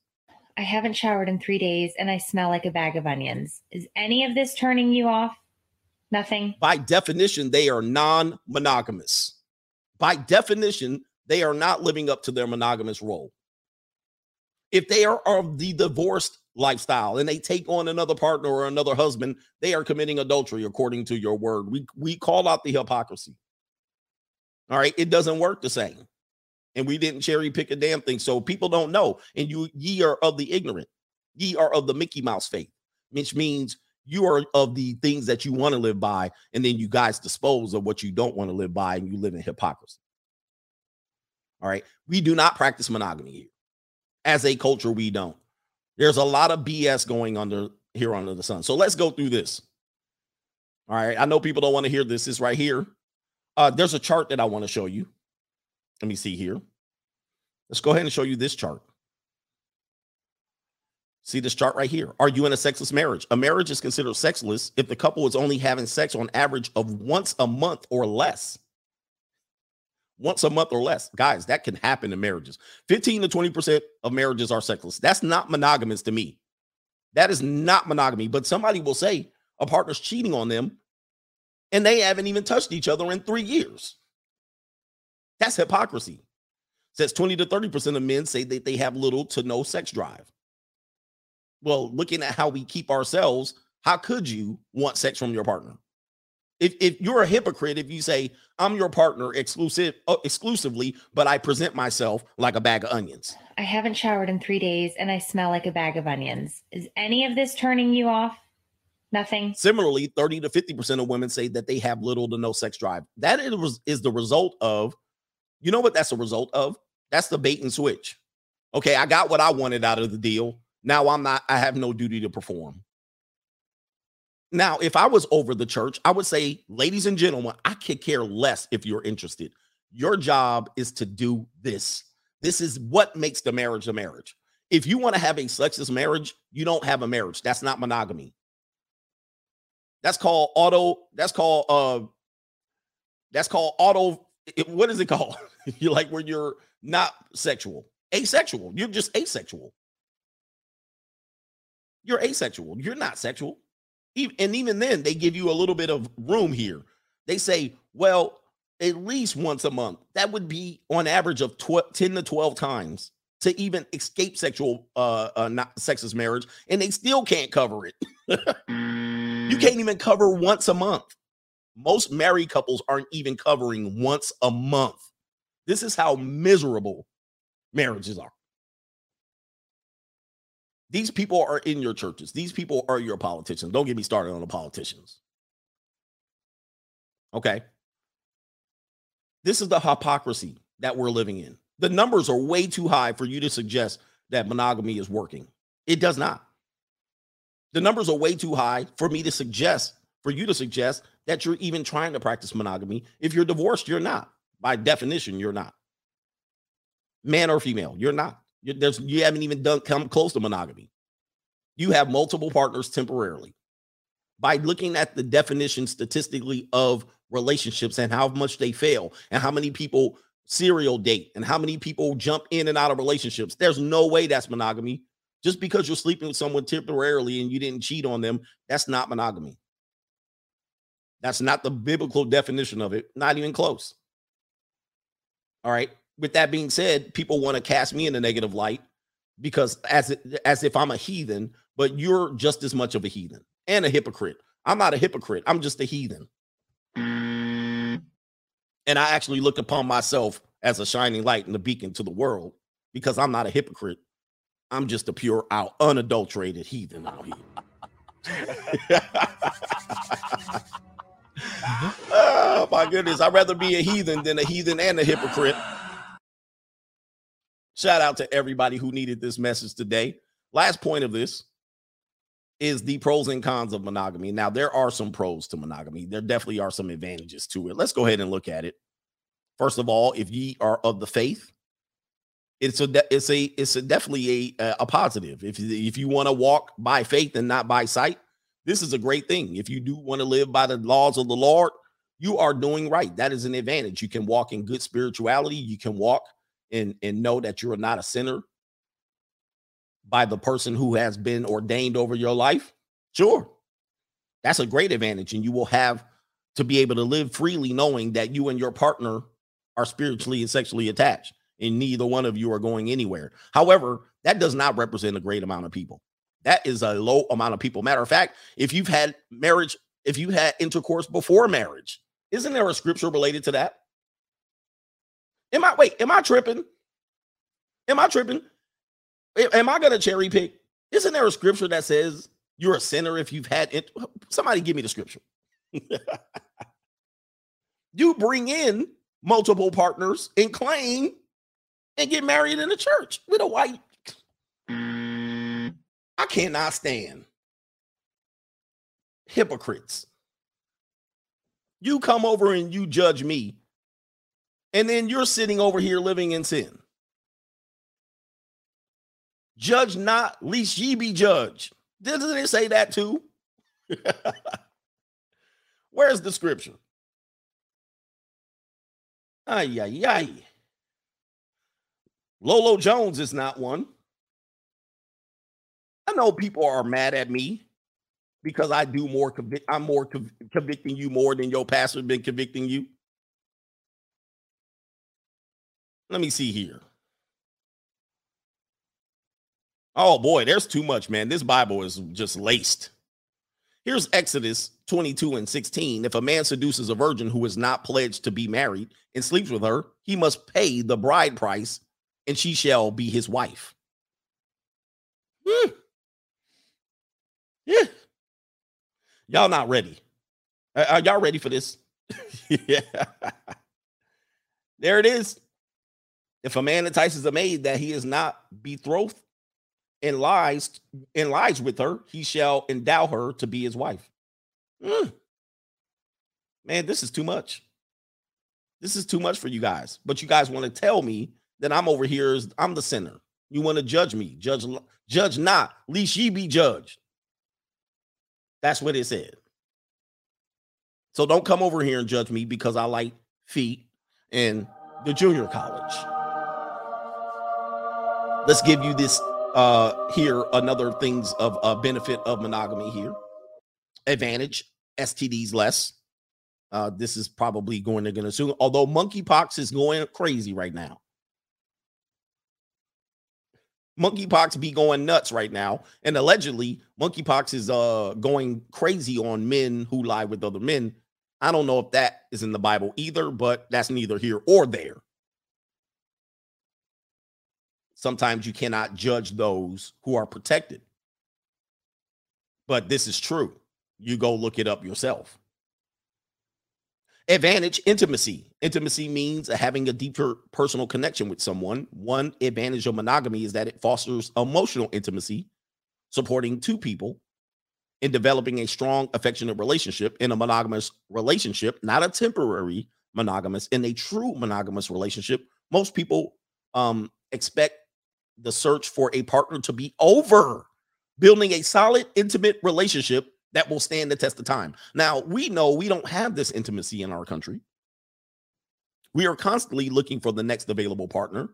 We are constantly looking for other partners within the context of our marriage. So people are uh, doing this temporarily, probably within the first six months to two years. After that, it drops precipitously. And people aren't practicing this. They're using their partner to leverage other partners, aka monkey branching uh Leviticus. I know you're looking up my search bar, but it is what it is. It says here, Leviticus 18 and 22 is prohibited to women here. There's going to be interpretations of this, of course. The law of Leviticus, it says here, is uh, prohibited to lie on the bed of a woman having sex with her man. The law prohibits, oh, yeah. Oh my goodness. Oh, I oh okay, yeah. You know, it, it's a Skittles. you know, some people can't be criticized and judged. Anyway, he was talking about monkeypox. With that being said, the other advantages of monogamy here. Wait a minute. Where did it go? Did I lose the page?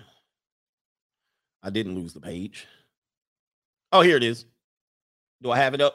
There it is. Disadvantages of, mon- of monogamy reduced variety. As they say, variety is the spice of life.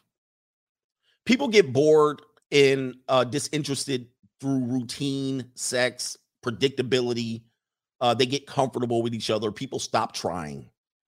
This is a great disadvantage of the whole thing about monogamy. I realize this and I take great precautions to not be disadvantaged by monogamy many times. And I don't feel convicted by it because I do walk on the dark side. So if I've accepted my fate, with that being said, I like variety and I will do my best to achieve variety in a safe and safe manner. All right. So I do not run off the streets, but I do do what not get bored. I've been married for 10 years and I was extremely bored sexually. With that being said, people don't try. They be trying to kiss you with a stinking breath. Dudes don't try. People get out of shape, uh, et cetera, et cetera, et cetera. And it says monogamous couples often have to work harder at variety than non-monogamous couples. So then people start sitting and dressing up and role playing and experimenting. Some people cannot experiment because they're vanilla, and therefore then they try to tempt their tummy with the taste of nuts and honey. All right. But people think that just because you're you're uh you're you're married that you can roll over smelling like a bag of onions and then try to kiss me with your stinking breath. No. I thought you loved me. No, no, no. You can't put your hot Cheeto breath on me. You got to make an effort. People stop making efforts in their relationship only to make great efforts for their bosses and to entertain other men on Instagram, Facebook, and on Girls Nights Out. And then vice versa for men. When they experience these droughts in their monogamous relationships, they start trying to get in shape. And then as they get older, they start going to the junior college. These are things that monogamous people do all the time. All the time. And if we looked at emotional relationships, I would venture to say 80% of monogamous relationships have cheated on the level of emotional affairs. 80. Who wants to debate me on that? 80% of monogamous relationships have cheated on an emotionally affair. They stepped outside of their marriage in a way that if the other partner found out, it would probably be curtains for the marriage. But people do this and they say they're monogamous. Work husbands, play husbands, homies that I went to school with. My homegirl, she was my play cousin. She's just the girl I work with. We travel together. You don't have to worry about him. Personal trainer. I mean, we do this. It's ridiculous. And you guys want to come over here guilting me for openly living a non monogamous lifestyle. I don't embrace it. I've tried it. I've tried it for a few moments in my life. It don't work for me. So I'll find a safe way to do it instead of fooling myself or being a hypocrite. How about this one? Jealousy. Now, this is a big one. This is a big disadvantage of monogamy. Here it is right here. Jealousy can be a factor in any type of relationship, monogamous or not. However, jealousy in monogamous relationships is often more of a product of imagination or fear of what might happen than the reality. Doesn't mean, doesn't just because someone fears it and it's not real, doesn't mean it doesn't manifest itself in the presence of the relationship. It's still going to be there. Just like in the previous story, the wife got jealous, and what happened? These two claimed it pushed them together. The jealousy created naturally because another partner was present pushed them together in their mind. So jealousy is not healthy, but it is a product of monogamy. In non-monogamous relationships, jealousy can be a very real threat. So just and in the Bible, it does pre- predict this as well. At the same time, some individuals may choose monogamy because of the tendency to become jealous, or choose not to be monogamous because of their uh, non-jealous nature. So again, here it is right here. Some people know that they're jealous personalities and they think monogamy is going to bail them out but it only makes them more jealous. It only makes them more jealous, right?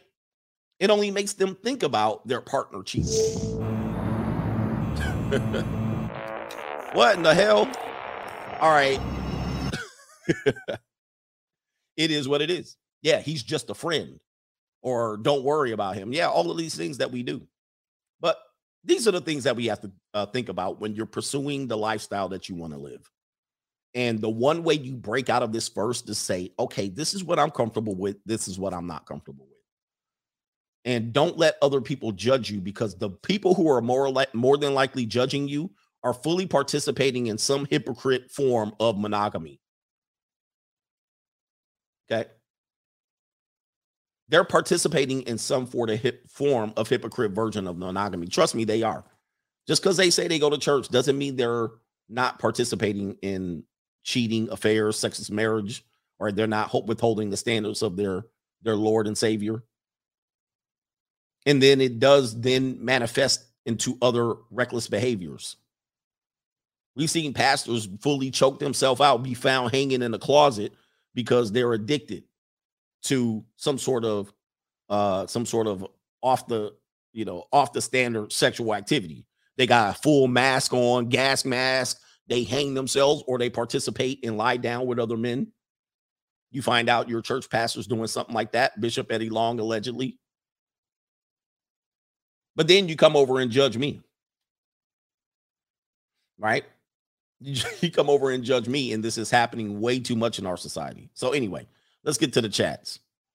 So, look, walk walk in the faith that you want to faith, but try not to judge other people. All right. I try not to judge you guys, you heathens out there. but if you try to use your your spirituality to convict me, I will throw it back on you quickly. I will throw it back. I will volley it back like Anna Kournikova on a weak ass serve. All right. Do not do that to me. All right. I will pull out your Bible and show you you are a heathen and a sinner. all right. Before I will convict you to be a sinner before you can convict me. Do not try to use that against me because I've been way too trained to know where it's coming from. It's coming from the fact that you're projecting onto me a lifestyle that you wish you lived, but you came from an upbringing that makes you be out here walking falsely and walking in hypocrisy. Man, people be mad as hell at me. This is why they slow my streams down because you mad and you're convicted right now. You need to go in there. You need to go in there and find your priest and you need to walk in there and you need to tell him you're a heathen. That's what they do when you sit in there in confession. That's why you confess. You confess your sins.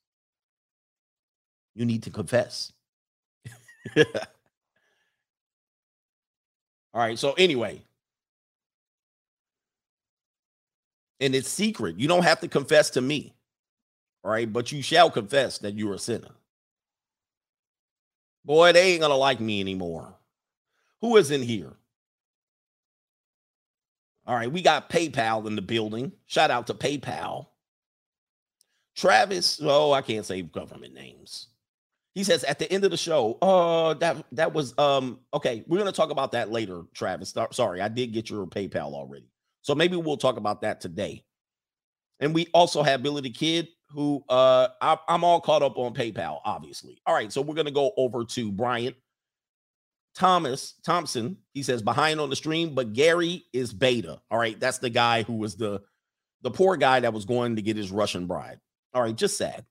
All right, Mikhail Smith says tip for the coach. Thank you, sir. Uh, Curb says stop bringing biblical. stop bringing the Bible. All right, y'all didn't know y'all was going to church today. Y'all didn't know y'all was going to church. But I often have to get the people first, get those people first because they do. I mean, I've been around the church so long, they do love to judge. And they will come judge my life and say, hey, you're a heathen. I say, you are too and then we can end that discussion. If you say you're not, then you are not living and walking in your faith because you have to first admit you are a heathen and you are sinned against the Lord. That's not. Somebody says super chats are not showing up. They don't want super chats over here. They don't want it. You know, I get too many complaints because I really tell people how it is. I really tell people how it is and they don't like it. Yeah, we all fall short of the glory of the God. It is all, it's okay. All right, higher image status says, do you stream live on any other platforms? Nope, just the members, just the members platforms on locals. CoachGregAdams.locals.com. Uh, Simon Small, who needs church when we have the gospel of the free agent lifestyle? It is here. It is here. My mother once told me that I will lead a congregation of people. She just didn't realize it was on the dark side. But fear not, madre. Fear not, mi madre. I know and I've listened and I've consumed and I've learned by osmosis some of the things the Lord have said. So it was of great benefit that you provide that you let me uh that you let me into the church so I could provide preside over my congregation and explain to them that we all have sinned and fallen short of the glory of God. All right. That was of great benefit. All right. But, you know, I'm one of the wise people that can take these things and tell everybody uh, that uh, they're not walking in their faith either. It's okay. Where are we at? And I don't judge you for that. Just don't judge me. Shout out to uh we're gonna call you AIX. I can't pronounce that. He says fire stream today hits the nail on the head who's in disagreement with me. You often do live in silence when you disagree with me. You guys love to watch. I'm not sure. Hit the like button. But there are a lot of people who disagree with me and they do not say anything. Are you waiting for me to do a call in show? What are you doing? What are you waiting on? I know you watch me. I know you're in disagreement. Please tell me your disagreements. Uh, but it must make sense, by the way. You can't say I'm bitter and hurt or any of these things, man. I'm I, I'm too knowledgeable to deal with those things. All right. I am not coming from that spirit. I'm coming from a spirit of I'm making good judgments about my life based on everything that I've been uh, been presented, and I've been presented with your side already. Just because you're Mickey Mouse doesn't mean I have to go back down to your level. Just because you're stuck in the fifth grade doesn't mean I have to be. I know you want to. I know you want to try to prove me wrong, but you can't because you're going to say I'm ignorant about this. No, I'm not. I already told you I know about this stuff. All right. So I've made a judgment against that. But you, on the other hand, have not been exposed too much, or you're afraid to admit that I'm true, that I'm right and exact. All right. Shout out to Harold Gurley says, Turbo, get him. We in turbo mode. I'm writing exact. You, you just You just sitting over here and haven't been exposed too much, or you're walking in ignorance. You're walking with blinders on.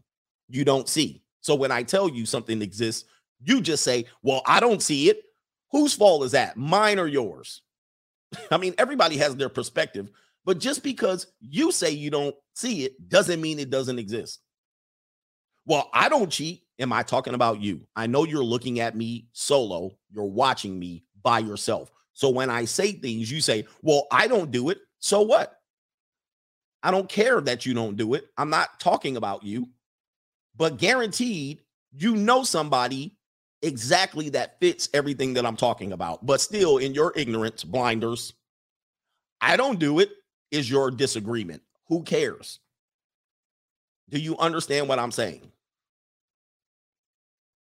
I don't do it. You got five friends that I know that you know that does exactly what I'm talking about. Yet your disagreement is, well, I don't do it.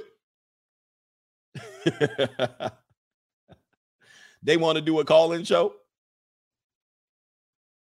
This is the American way. Well, it don't affect me, NIMBY, not in my backyard. As long as it's not in your backyard, it don't exist. As long as it doesn't affect you, it don't exist. I'm talking to a community of people. I'm talking to people worldwide and nationwide that these things are experiencing. Well, I don't see no Ukrainian women here. A hundred thousand going to be here in a year. Four million are going to go to all of the European countries. And you're going to say, well, I wouldn't do it. That's your defense. Shout out to Mickey Mouse. Shout out to Todd C for the daily scripture. We are in here today, letting you guys know. Mr. Aaron T, he says most European men are RP'd we have to be. Shout out to the European men and uh, you guys seeing your women leave you, but is that is that a bad deal? The reason why most European, Eastern European men are uh, somewhat awake and aware is that they don't deal with milk, Mickey Mouse. You know what I mean? They don't have Mickey Mouse presiding over them. You have Mickey Mouse presiding over them. You guys let and share Mickey Mouse with your kids, and you run off to go to your careers, and Mickey Mouse runs their lives. So I could focus on my career. But over there, they have the reality. They literally grow up in war torn areas. They grow up with not a lot of stability. They go up, grow up maybe in corrupt nations. They have reality over there. And reality does reveal nature faster than mythology does. Mythology, which you guys are living under, you guys live under myths you guys will never see reality as long as you believe in the myth. Right? So we, so we have stability. We're the greatest country of all time. That's what you think. Meanwhile, we're the enemy of all. Everybody hates us. Why do they hate us? right? Everybody hates us as as as the lifestyle we live over here. You guys, to you, there's nobody that's poor. If they're poor, it's somebody else's fault. That's your mythology. It can't be their fault. Can't be they're a drug addict. Can't be that they're a heathen. Can't be that they're mentally unstable. Can't be. Can't be that they shot themselves in the foot 15 and 20 times. I know, man. I need to find a channel where I can just come in and lie and I'll have a million subscribers. But our country has been pretty much safeguarded against everybody. And that's what gives you the false sense of security that you have. But in your backyard, there's a lot of people that have lost everything and you completely ignore them. And you say, Well, I don't see it. It ain't happening to me, so I don't care. That's how we live in America. But in Eastern Europe, they have they have the reality. Oh, you know what else about this Eastern European thing that boggles my mind? Because I read some of these people. I read some of these people's comments under certain posts that now YouTube says we can't talk about. But I'm reading their posts, and something will happen over there in the war torn areas. And the, there's people in there. Why is this happening? I can't believe this is happening. I can't believe these people would do this to these people. And I'm literally sitting there going, How long have you guys been alive? How long have you guys did you take a history class?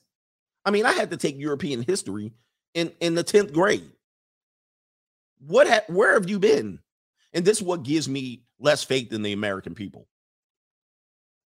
Because little do you know, these people have been doing this for centuries to each other.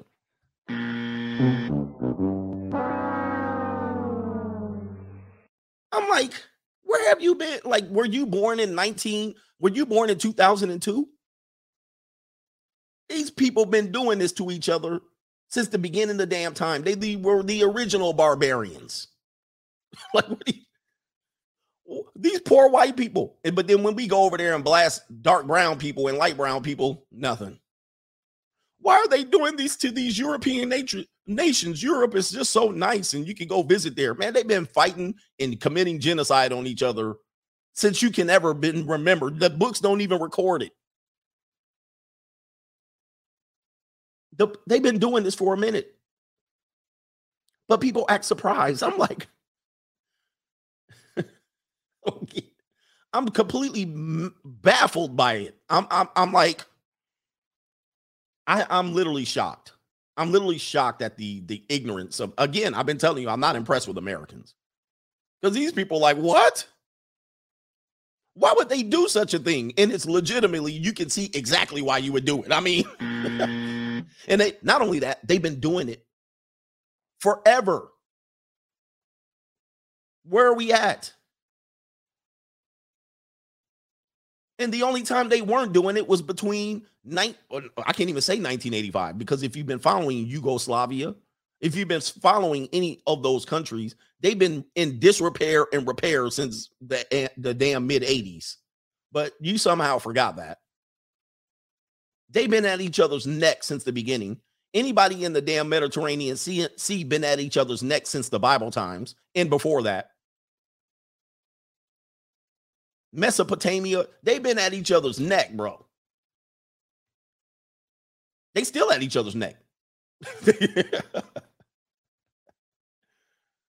I mean, right now, we spend millions of dollars, if not billions, to protect one small region over there that they've been at each they've been, they've been at each other's neck for that small region for thousands and thousands of years.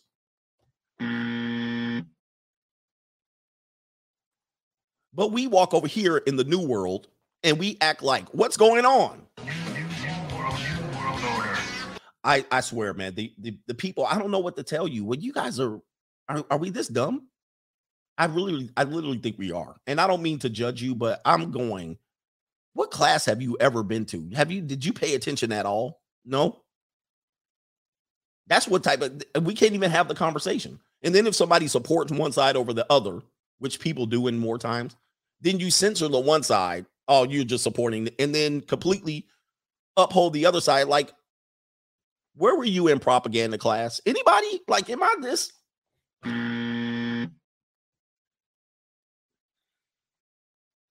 So you can literally shut down one side of the argument and then let the other side of the argument run free and run wild like Hulkamania.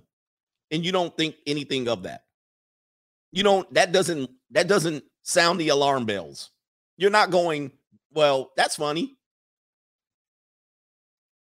You know why?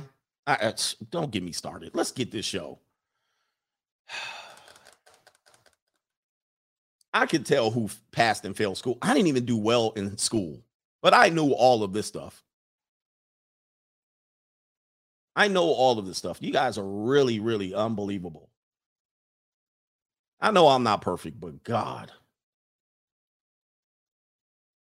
This is basic 101. And I mean, this is basically, I don't know. Shout out to Bobby Bow, Bobby Bowden, Bobby Bowman.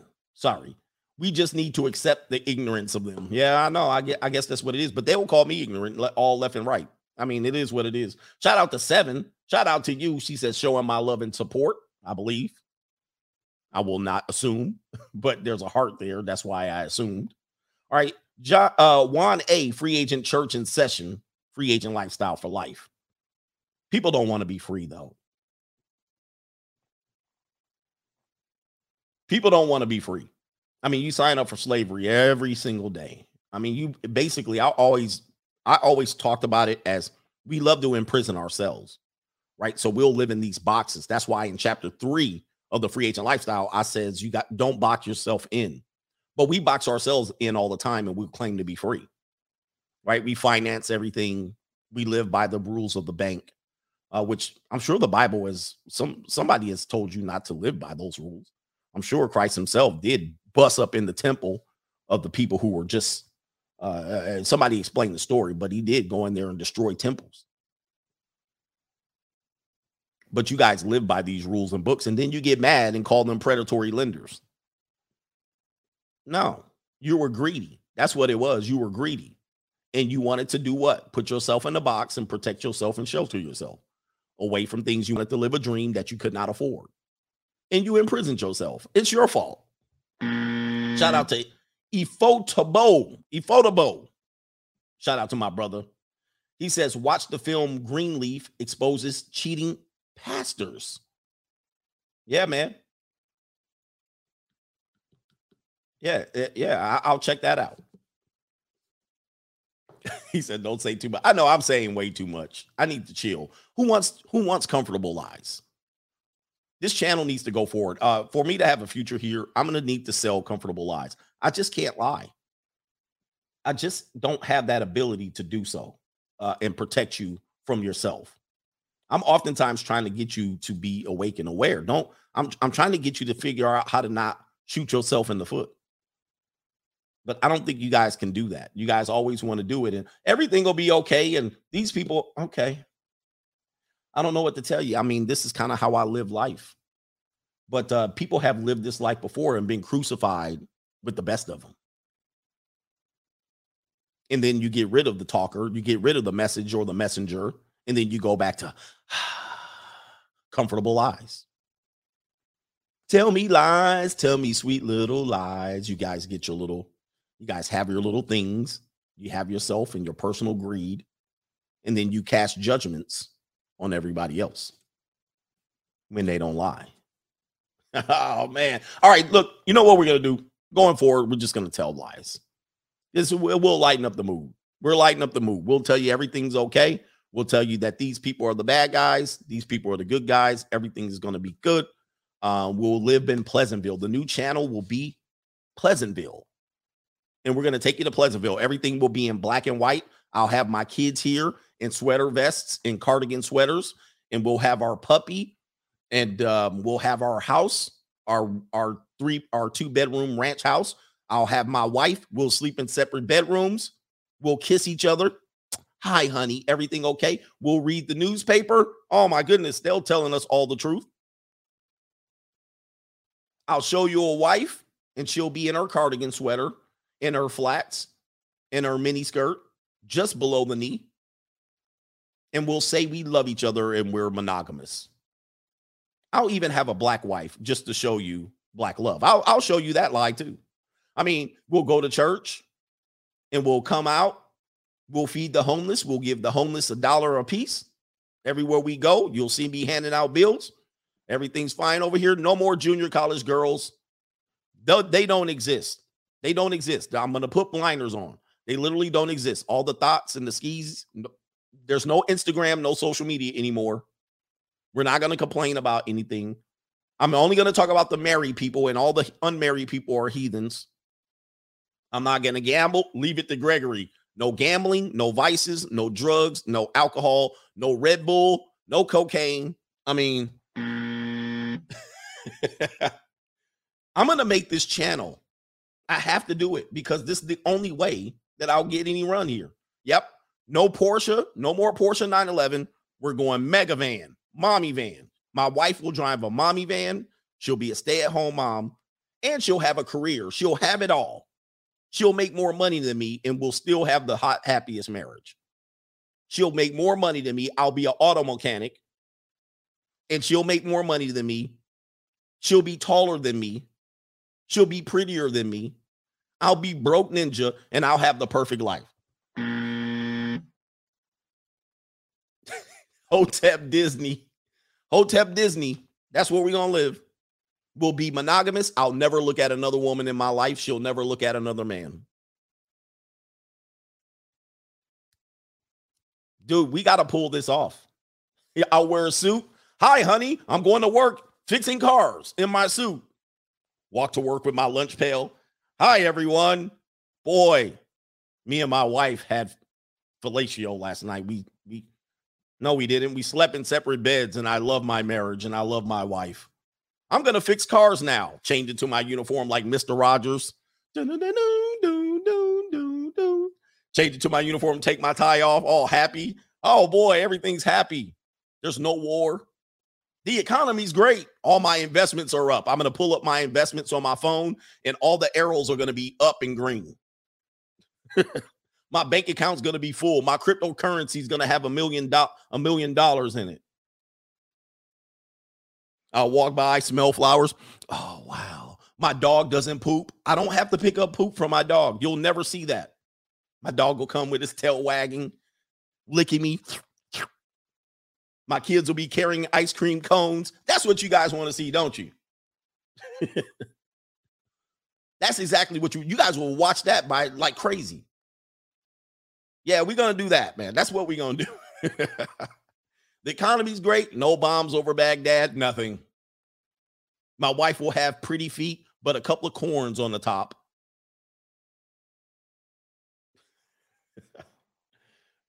Man, let's do that show. We're gonna do that show. I bet you I'll get a lot of views, right? No, y'all won't do it because y'all be coming in hating on me. He can't have that good of a life. But we're gonna do it. We're gonna do Pleasantville. We're gonna call it the Greg, Mr. Greg song. It's a beautiful day in the neighborhood, a beautiful day for a name. All my white neighbors will be happy I'm there. Oh wow, that Negro's doing better than us. Wow, life's good. It was good to see black people doing better than us. They'll be happy that I'm here. All right. They'll play with my kids in the sandbox. Nobody will tell them they're different.